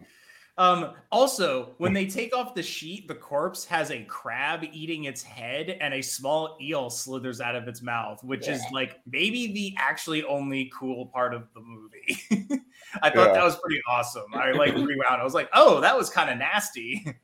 Yeah. Like, good job there. You did that one effect pretty good. So right. So Mike tosses his cookies. Yeah. Looking at the body, and then Catherine goes up and takes a look herself. Oh my god, that part is so fucking funny when she like raises up her hands and she's just like, it's like it was this big. Was she talking about Sean the previous night? Yep. No, she looked down and saw Oberman's dick. She was like, what was nasty? What was nasty about the way that his like girlfriend talked about him? It sounded like he could have been like that. He's like, I got a big dick. What was nasty looking is like when she took the curtain back or the sheet back from him, and like the one side of his body where the bite was, yeah, with like the bone and everything that was like, yeah, like just crunched. I just went, ooh. It was so. I mean, I understand that he was built like a manatee, but the chest muscle was like enormous on this guy, on this corpse. It looked kind of weird, but like I was like, all right, this isn't too bad. Yeah. And that's when they realized that the shark that they had captured and then killed was not the shark that had killed Overman. Nope. It's the shark's mother. Which, how the fuck did they determine that? I don't know. This is just like such art, like random on the spot, like deduction. What was there like some Maury Povich maternity test going on here? I mean, what the fuck? Maury Povich. There were maternity. I meant paternity. According to Mr. Povich, there were some issues, but it was with the filtration system pumps. But then we jump to Calvin talking about keeping the sharks contained with a bubble system or marine segregation, as he puts it in uncomfortable terms. I was like, okay. I was like, that sure was something that was just said. Gone back 20 years in the time lapse of this movie. Also, I felt like this scene was very badly ADR'd. Like, I just felt like the dubbing was really off. It looked very silly. So he takes a call about the system, the filtration system. But he's like, just switch the tanks. It's fine. It costs too much money to like do what we would normally do properly. I also couldn't help but notice when he hangs up the phone, like the guy that's next to him, he just looked so annoyed or upset. Like he just looked like he was actively angry. Like he was aware that he was in Jaws 3D. That was really fucking weird. And it turns out, of course, that the issue at hand is the other shark as it is attempting to enter through the pump tunnels. Mike and Kay explained that that it's their mother, and Lou Gossett Jr. is like the shark's damn mother, which I thought was a pretty fucking amazing line. That's what I would say. I'm wondering if that was in the script or if he was just more so reacting to like the script. That'd be amazing if the director's like, just like, you know what, we're gonna keep that. Yeah, I'm just picturing. Like if it was instead of Lou Gossett Jr. or Samuel L. Jackson, he's just, I'm sick of these motherfucking sharks in this motherfucking lagoon. It's going to go on more, but my biggest beef, I have to wonder, Lou Gossett Jr., his entire acting or the majority of his acting in this movie is by himself in the file cabinet control room with Cleveland. They have a good life in Cleveland. Yeah, I love how like this entire place is run by like two people, like all the behind the scenes stuff. Mm-hmm. The shark appears swimming right towards the underwater restaurant and startles the people inside. Calvin actually, for what it's worth, makes the right call to evacuate the park and seal off to prevent the shark from escaping or attacking anybody. Mike, for some fucking reason, takes a popcorn cart from its driver to find his brother, which is hysterical because he could just clearly run faster than it. Like, that was the part that I said was unintentionally, I think, hilarious. Oh my God, that part was so funny. I was like, wait a minute, hold on a second. But no. This next part, the way I don't know if you noticed the guy off the freaking golf cart there. It was just hilarious. Okay, but there was something I noticed in the next scene that really threw me off. which was people like Roy starts going around with a loudspeaker or something and saying to get out of the water. And his assistant is also trying to get people out, and he bumps into this guy, and he the fat guy? Yeah, and he winds up spilling his drink, who then turns around and calls him a gay slur and tries to punch him. Like, if you listen, if you turn up the volume enough, he says, Mike, cut this part out, but he calls him a... And I was like... I didn't catch that. Dude, go back and just watch that one. I didn't catch that. It's crazy. I was like, oh my God. And he tries to punch him and doesn't. His assistant just winds up punching him in the face, probably for saying that. It's crazy because you can like barely hear it. It's clearly not what like the recorded dialogue is supposed to be there, but like that's what was recorded in that scene with like the native camera, I think. And they forgot to like put it out. I wonder, actually, me, given the time that this movie was made. That's true. I wonder if it was actually in the movie originally, and then in subsequent home video releases, like the Blu-ray, for instance, they edited it down. Oh, like maybe they like dropped the audio to try it. Like they couldn't remove it fully. They just tried to drop it out.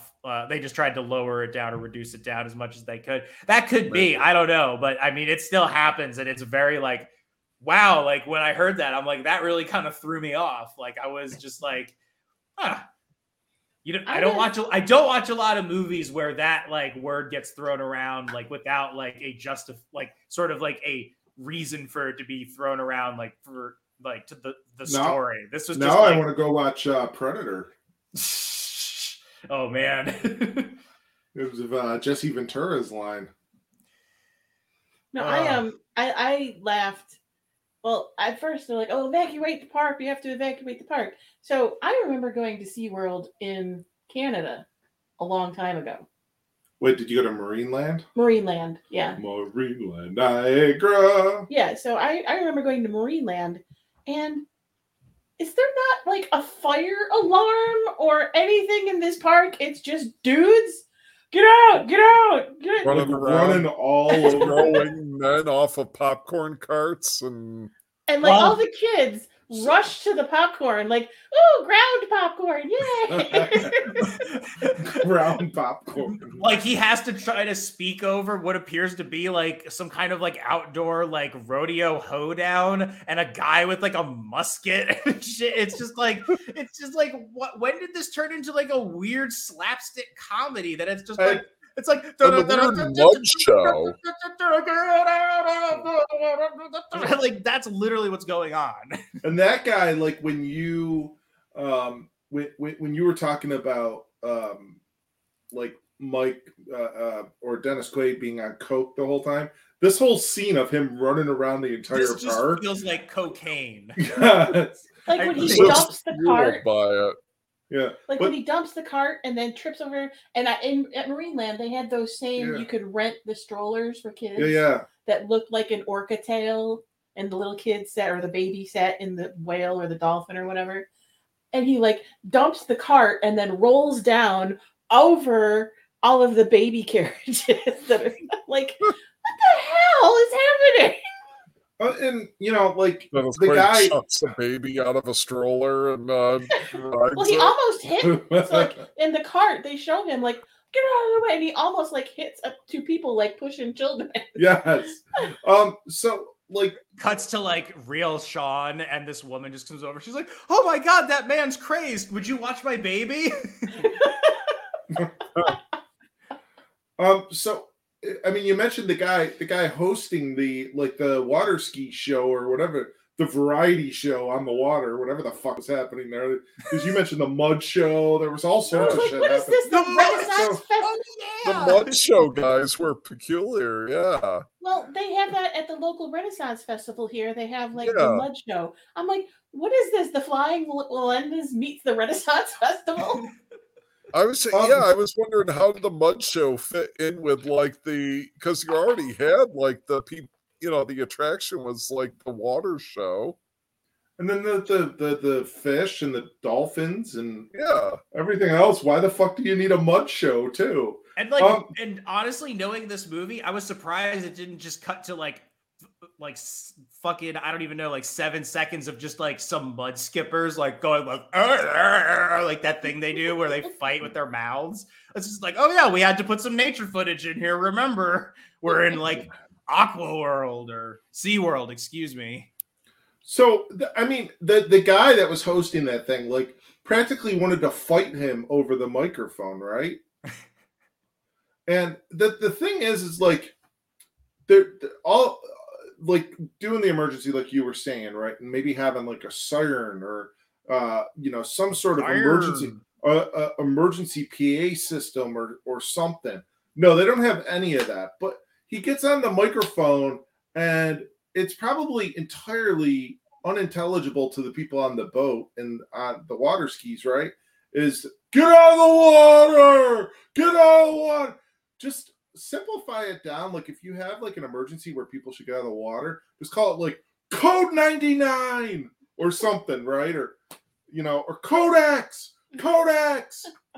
You know, just make it so this shit is baffling. This is like this doesn't even at this point, it's like this doesn't even look like or an aquarium. It looks like a summer camp that's been like tricked out to be a fucking aquarium. You know what I mean? Like that's the level of thinking of, you know, this is fucking Ernest Goes to Camp with a shark. Although honestly, I think Ernest meets Jaws would be a great film. It would probably be more entertaining than like as like an actual goofy movie. It would probably be like pretty entertaining.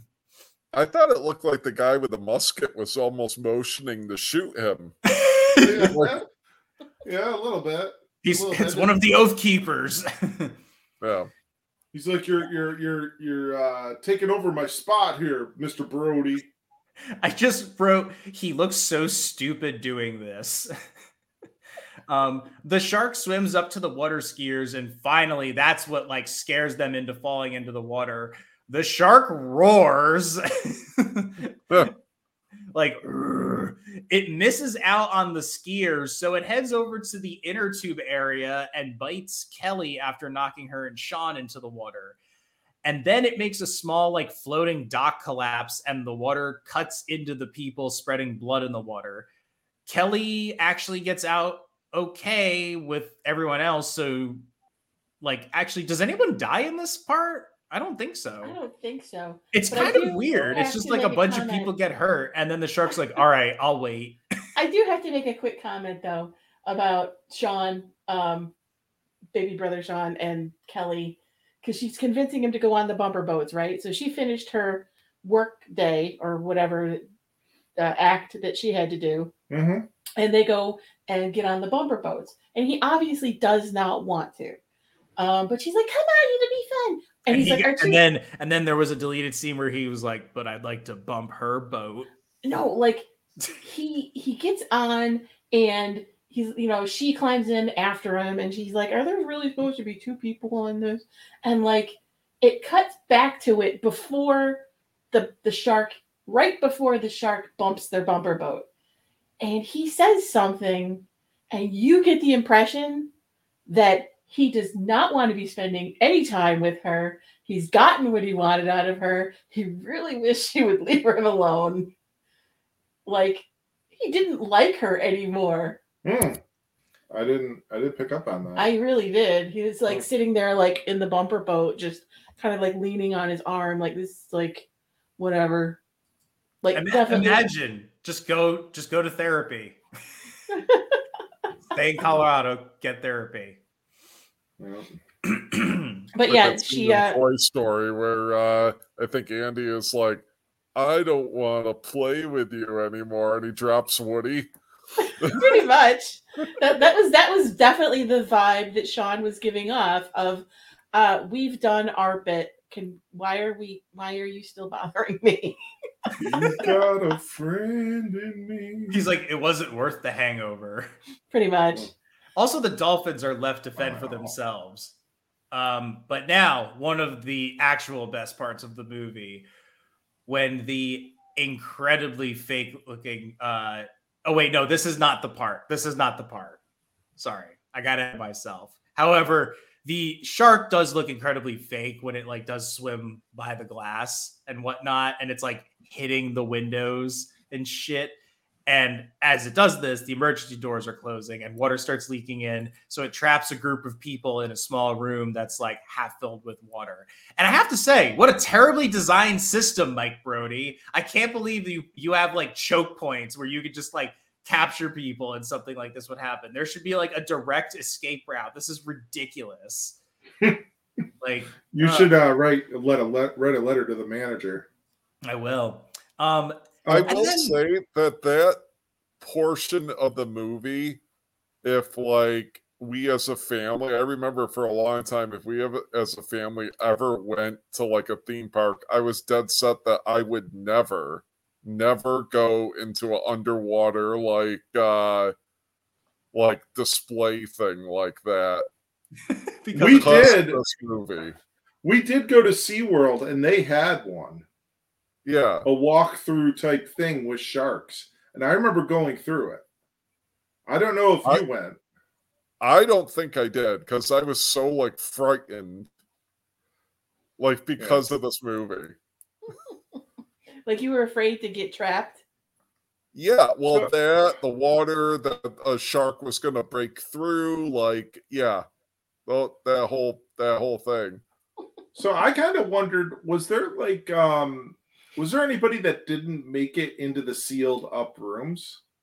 I don't believe so, which is weird because for some reason I was like, oh man, isn't there a scene where like a bunch of people die in this movie? And it's like, no, they don't. There's no scene of like a room full of like people who drowned or anything like that. Yeah, I mean, after the kill counts of Jaws 2, this one definitely, there's not a lot of kills in this movie. I mean, so far it's killed like what?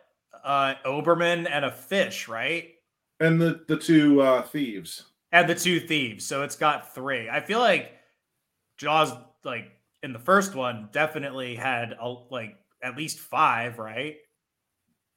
Well, yeah. I mean, you had Kintner, you had the girl, you had your guy, the legless wonder guy. Yep. Yeah. Quint. And the dog. Not the dog. No, the dog gets eaten. Whippet just disappears. Oh. And Ben Gardner. So that's like what? Ben Gardner, yeah. Well, that whole boat, I thought they said maybe didn't make it. I didn't know that the dog got it. I told Liz that the dog didn't. No, I believe the dog got it. Liz is sad now. Why'd you have to make Liz sad? The dog died. And then it got at least like 3 or 4 in Jaws 2. hey, Dylan. Tell us the dog didn't die. The dog didn't die. Thank you.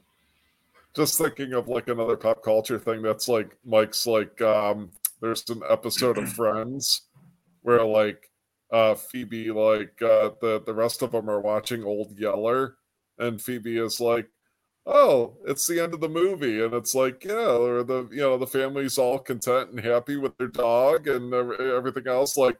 Her family, her parents, like purposely didn't let her watch. Oh yeah, like, the end of the movie. So then they're watching the end of the movie, and she like she happens to come in. She's like, "Oh my god, what are they doing?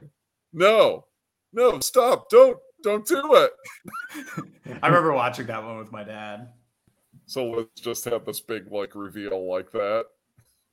I can't watch any movie where the dog dies. I can't. I understand.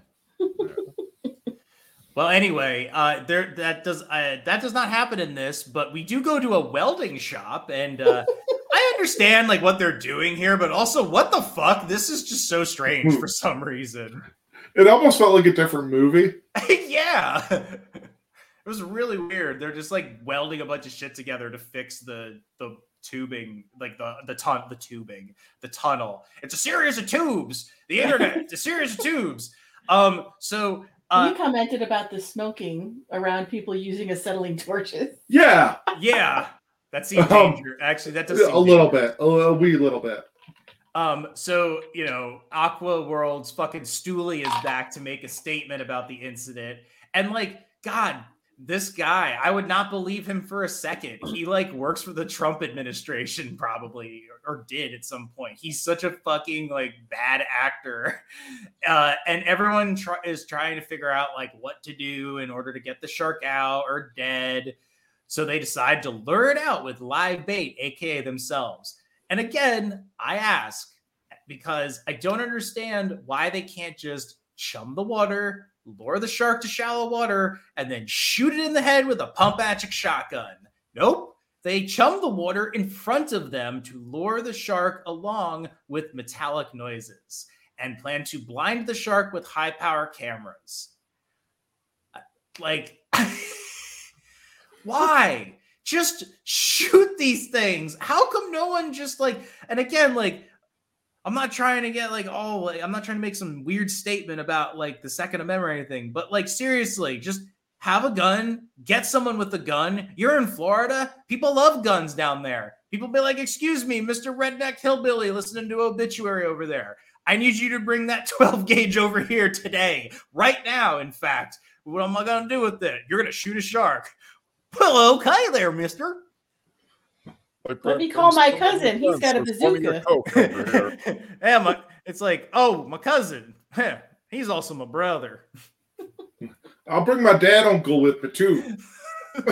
He's only got one tooth. And I'll bring my uncle dad, too. So you said something, Sean? No. So the shark finally appears, and, like, I don't know. I don't know if it looked as bad as the shark in Jaws 2, but like, I think it's just because it's dark and they film it much closer.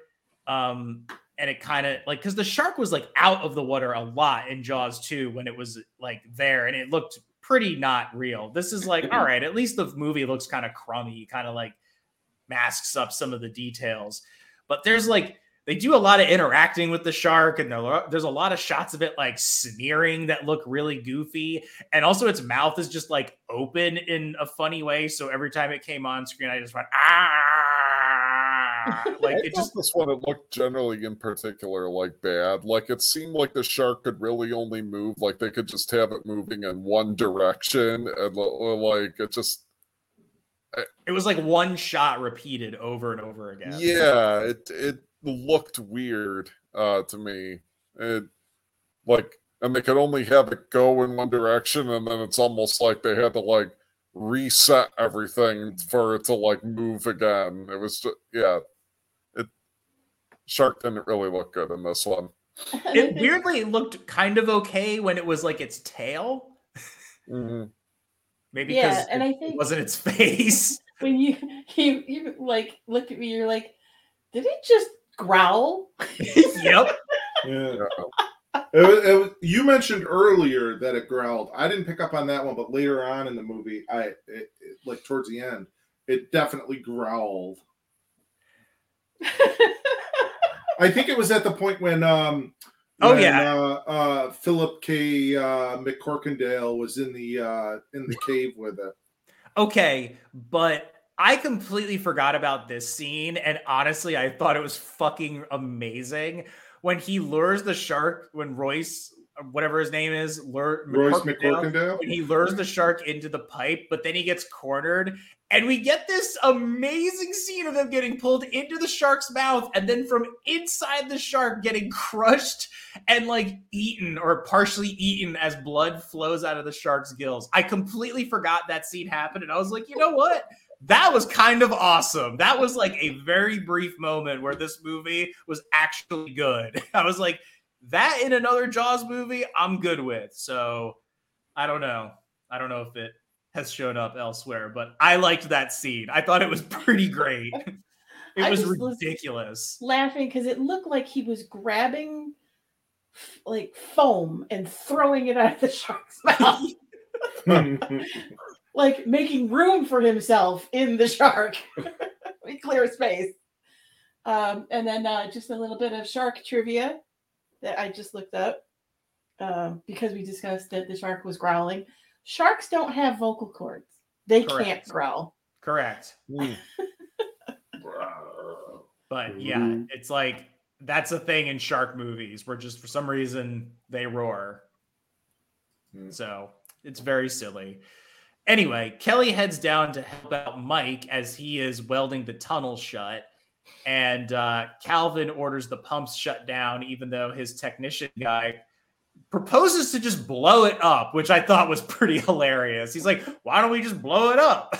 Like, why don't we just blow it up? Cleveland. Cleveland offered to blow it up. Then somehow the shark figures out that moving back and forth with its tail can unlock the gate. And they're all like, my God, it's learning. So it does so and escapes.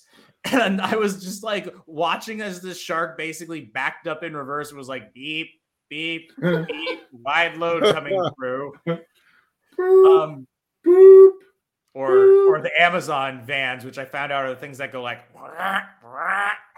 they make like the really weird ones. The shark swims at Mike and Kelly, but thankfully the dolphins are back. They must have like had a field day playing with this big fake shark. One of the dolphins appears to be like eaten. I don't know. It's just kind of weird, but it does live. And the shark chases Mike and Kay into the airlock where it like is just like, hang on, I gotta get you with my one little tooth here. Which I was like, this is ridiculous.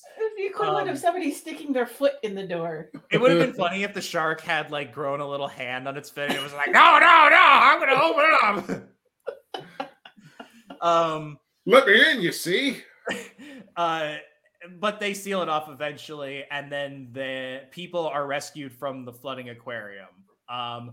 But then we get the greatest scene ever, where the paper mache shark, that's what it looks like, begins floating towards the control room, and there's some truly terrible slow motion, and then it just takes like a full few seconds for the shark to, quote, burst through the glass and flood the control room. It literally just stops in midair. Well, it's the 3D. Yeah, as the glass breaks. And again, Deep Blue Sea also did this, as well as the harpoon crossbow thing. But Deep Blue Sea did this way better. And the shark chomps Cleveland, I'm pretty sure, which is actually pretty gruesome because you can hear him go like, ah! And then you just hear, which is well, here's what I'm wondering. And we're going to get to a part with Simon McCork and Phillipsburg. So he was in not too far deep into the shark. My theory is that Cleveland may have gotten bit, but didn't bite it because the shark couldn't do anything further to him. He had Royce in his throat. Oh, it was actually Royce was like, "I'm not dead yet. Ah, I am now." Yeah.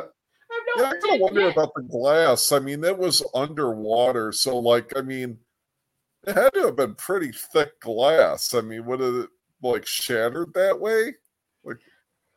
Here's my theory. Absolutely not. Well, they alluded to that at the beginning of why they couldn't use the grenade. Everything is fiberglass. It will shatter. So the frame around the glass was made of fiberglass. Oh, so what you're saying is that the glass was made out of glass, and because it was made out of glass, they shouldn't break the glass. But the fiberglass broke. Okay, it doesn't matter. It still looks stupid, and it's dumb, and it's terrible. That's not how windows break. They break when a shark goes through them. The version of it in Deep Blue Sea is so much better. It is so much funnier because... I mean, have you guys seen Deep Blue Sea? I don't know if I have or not. We should absolutely watch it because it's like such a good B movie. I think you'll very much enjoy it. It's like, it's so good. Well, I had suggested that if we go on, if we don't watch Noah's Shark, we either watch Deep Blue Sea or The Meg. Oh. We should also watch 49 Meters Down or whatever. I heard that was pretty good shark movie. God, we're gonna have to have like a spin-off podcast of just Walmart. shark movies. We're just a shark movie podcast now. Yeah. Anyway, yeah. So this part looks ridiculous. We can revisit Santa Jaws. Mike, he's still in like scuba gear and stuff, and I guess like Lewis Gossett Jr. just sort of like swims away and escapes this scene. I think him and the woman that were working there, they went out like the door. Yeah, they just swim away, and that's the last we see of this movie. They escape it, and he sees Royce inside the shark's mouth, still holding this fucking grenade, and they try to basically Slim Jim the pin out of the grenade. Like, I guess Royce is just in rigor mortis, so he has like an iron grip on this thing, and they're just using like this bent piece of like piping or metal or whatever. And there's also like a 1-second shot of like stop motion, I think, outside of the shark, like flailing around. And then they pull the pin and the shark explodes like 3 times as 3D pieces of meat and bone. And of course, the jaws fly towards the screen, and they just are like, all right, we're going to hang out here for a little while. And it looks... it's quite the kill shot. It's it really looks like something from Mortal Kombat. And thank God, you know, that Dennis Quaid survived to continue his bad coke habit, and Kay survived, and both dolphins made it. And the 3D dolphins in the freeze frame look fucking terrible too. Oh my God, those were terrible. It looked like a screensaver. Liz, you said something. I don't think you've said it yet on the podcast, but you said that all the 3D effects look like something like puffy stickers. Yeah, like you remember those, like when you were young, right? The puffy stickers that you could get. Yeah. I don't know if they had them when you were younger, Dylan. But a big thing in the 80s was to collect stickers and get sticker books and stuff. Yeah, and you could get the scratch and sniff ones. And you could get all like the glitter and shiny ones. And then they had ones that were like vinyl puffy stickers. And all of the 3D in this movie to me looked like somebody took puffy stickers of like some Jaws or the dolphins or a submarine and just stuck them on the film. A fish head. Yeah. Yeah. Yep. So that's the end of the movie. I mean, look, Jaws 3 is... bad. The acting is bad, the script is bad, the direction is bad, the shark generally looks pretty bad, the cinematography is bad. Is bad. But this kind of just feels bad to me, like, you know, it's Jaws 3D. I was like kind of I was not expecting this to be good, and I don't remember liking this as like a kid either, so it's not like I did not think this is good. You know, this is like, this feels very firmly placed in the 80s. And it's really like stretching how far we can believe that these sharks are like actually vengeful and the Brody family name is cursed and all that shit. But I love the idea of a 3D shark movie. That sounds like a good time. I would have much rather seen a movie that just was like cashing in on the Jaws name, that just was like a shark down and out, just killing and eating people in like a flooded aquarium. That sounds great, right? Yeah. Down and out. Oh, down and out. Dark. Raw dogging it. Just feeling down and out at the bar. Like, I guess I meant to say that before. Like, just, it's like a down and out like bloodbath. Not like the shark is there and the shark's like, man, I'm really sad. The shark doesn't like walk depressed. In and go postal. It's like a hobo shark. Yeah. So it's weird with this. I know it's not good, but there's an elements of it that I find humorous and like can watch for like a kind of like ironically, sort of like I'm just going into it because I can laugh at some of the stuff. So I can purposely watch a bad movie, or you know, if like one of the like Friday the 13th sequels. I was thinking, you know, sort of like Jason Takes Manhattan is pretty bad. But I can like sit there and watch it and enjoy it on a level of like knowing that it's not good, but find stuff in it that like is just humorous to me. Or I can look at things like the bad you know, bad 3D effects, or the thing where they're acting, watching from the control center and the little yellow submersible goes by and they're waving or whatever, and like stuff like that I can laugh at with this. I think I just because like I remember that like of the underground or the underwater like tunnel thing, I remember watching this one quite a bit, and it's like a kid, I don't think I like disliked it in a way. It was just like, okay, another, you know, shark movie. Yeah.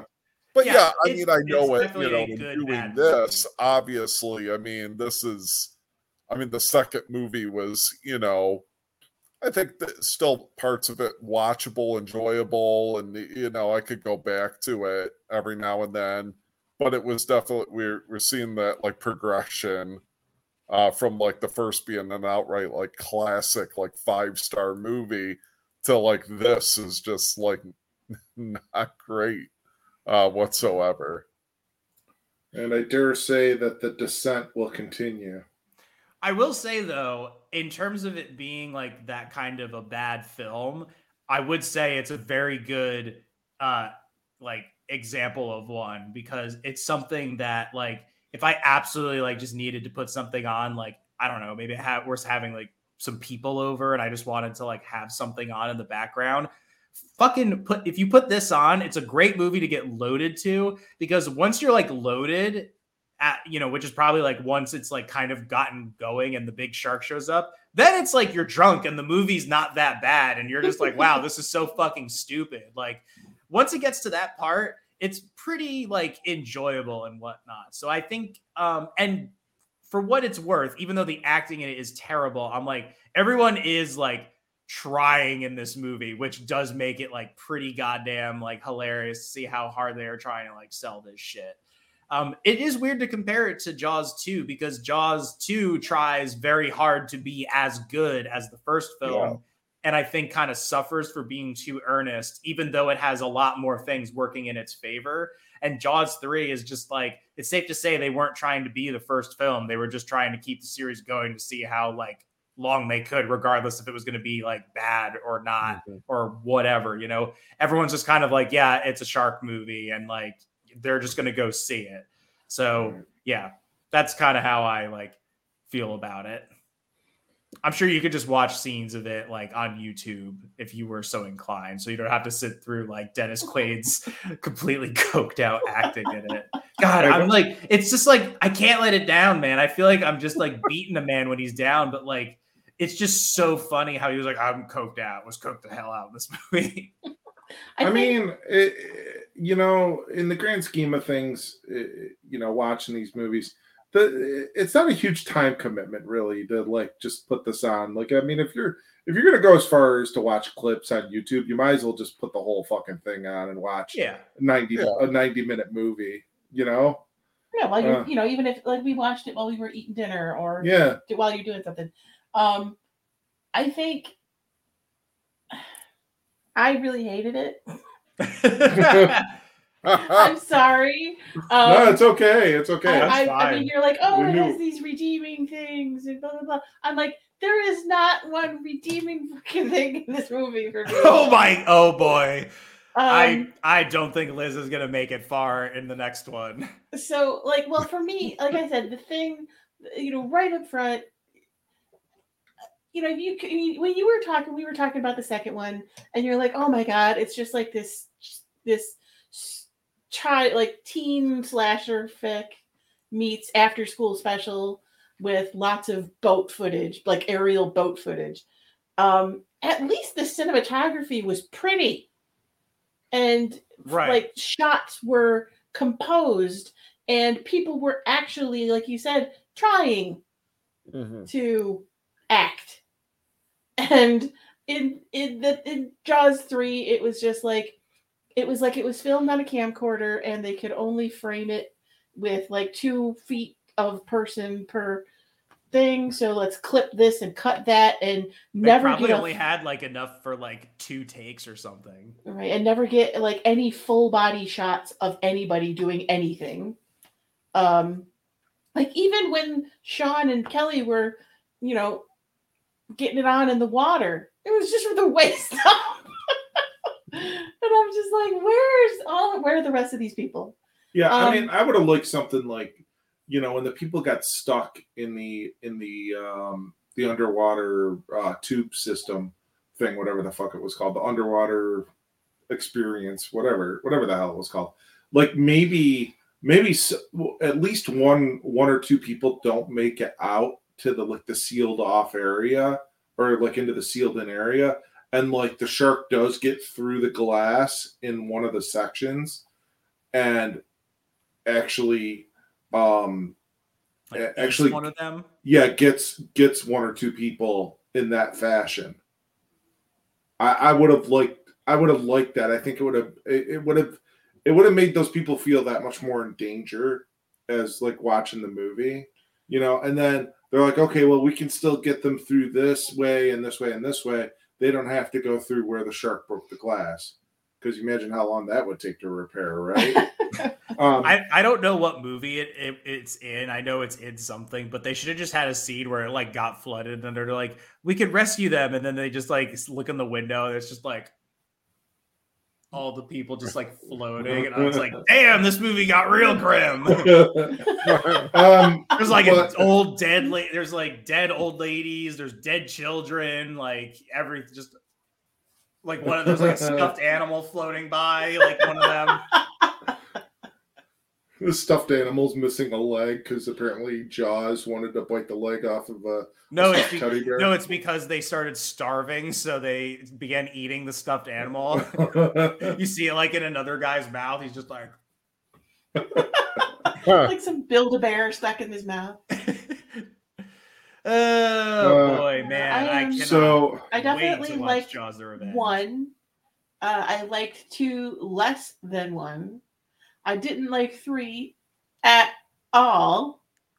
I spent the entire movie trying not to riff track it or MST3K it.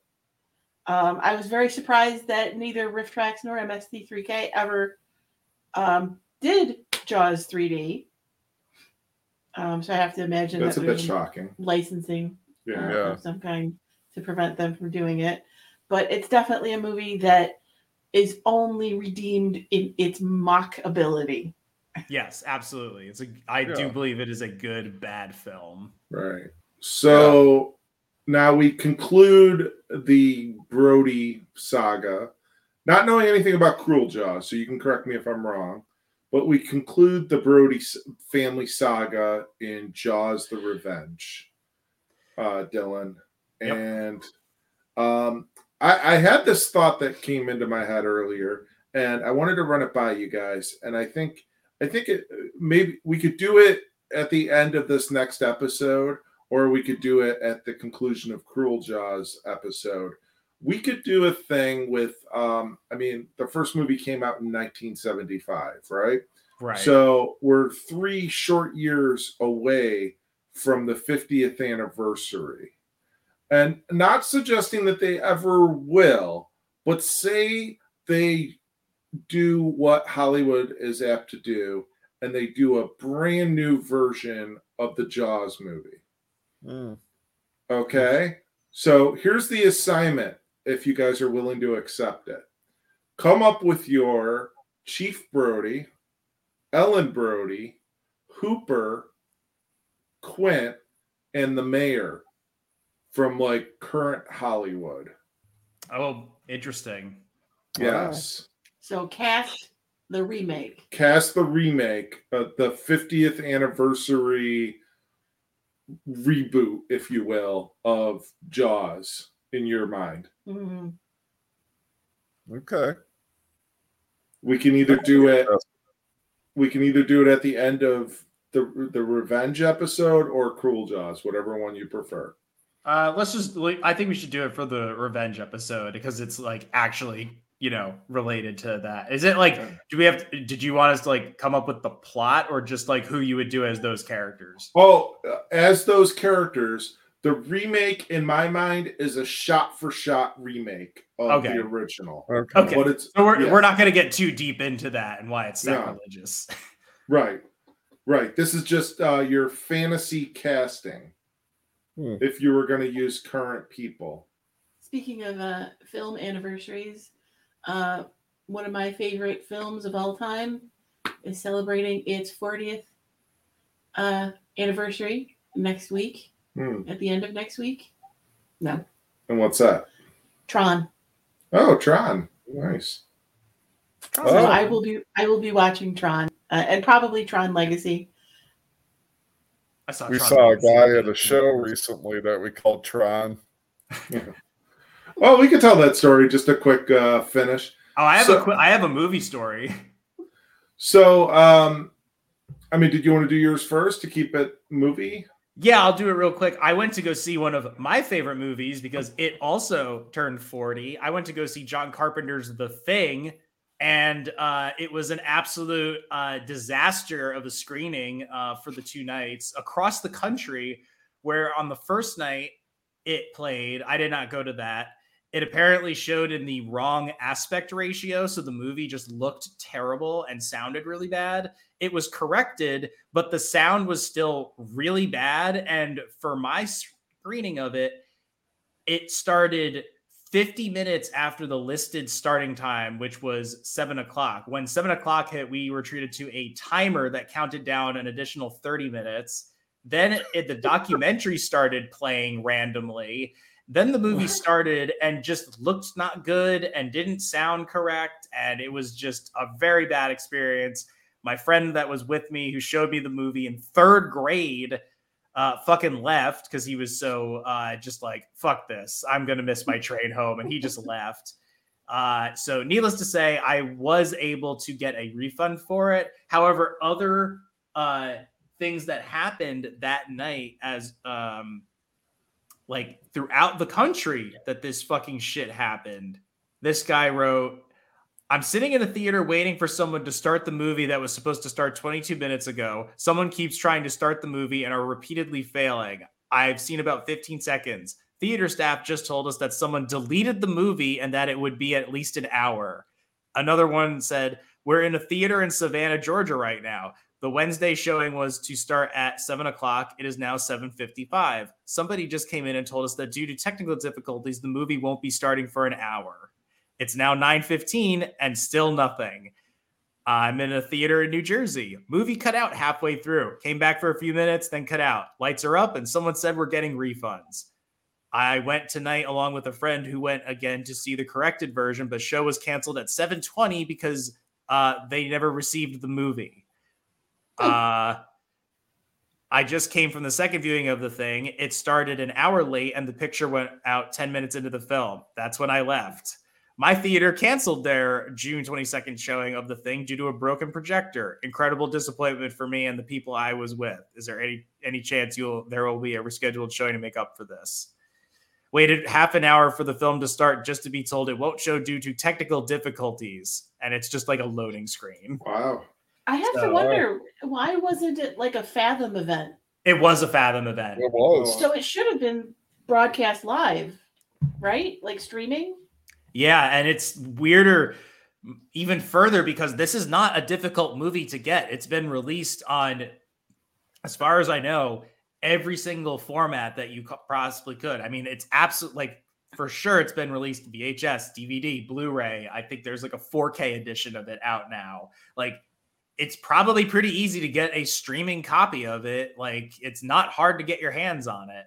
So, like, yeah. The amount of time they struggled... They could have sent somebody over to like Best Buy. Yeah. Yeah. So, well, suffice to say, if they would have gone and gotten the Blu-ray of Jaws 3, it still would have looked shitty. Yeah. It wouldn't look good. Yeah. So, I wound up watching the movie. Mess. Yeah. It was not a pleasant experience. And like, I also think I'm not going to go to any more of those cult movie screenings because like people just talk throughout the whole time. They like, you know, they laugh at things that you maybe you just like have never really laughed at. And even if you do think it's like kind of funny, it's like, just shush. I want to watch the movie. Sure. There was like a drunk lady there who was like, you know, just reacting very like explicit, like not explicit, just over exaggeratingly like reacting. And I was like, okay, all right. Like we've seen, we're all seeing this movie, but you know, what was even more fucked up was there had to have been at least one person there that hadn't seen the movie. And they're like playing the documentary and it's during like one of the big like scenes where there's like, it's a very like iconic scene in the movie. And it's like, what the fuck is going on? So yeah, oh, real bad experience. I was going to ask, the documentary was about the movie then? Yes. And they were playing it before the movie started. Like, oh, how does that? And some people were like, great, I'm going to see the movie and then I'm going to see the documentary. And yeah, so just like, and even John Carpenter like made a statement about it. The producer of the film made a statement about it. Like they were all very well aware of it because the movie wound up making some money. Actually, it made like $500,000 because of people going to see it, but it was just such a terribly botched experience. I wound up watching it the next night. So what's cool here is, I mean, I got a refund. Well, I mean, here in Rochester, I mean, we do get a lot of the Fathom events and we've gone to some of them. Mm-hmm. I loved the, all the riff track stuff I've gone to was good. Yeah. Yeah. Those have always been gone off pretty well. But what I was going to mention is beyond those, one of the things that we have here, and they've often had like a lot of people like that are affiliated with the movies in attendance. And I don't know if they've been doing them since COVID, but at, the George Eastman House, which right here in Rochester, New York, they have a theater where they'll present like different cuts of movies sometimes, and then different versions, like the 35 millimeter versions mm-hmm. or what have you. And they'll sometimes have people that come in and do Q&As before them.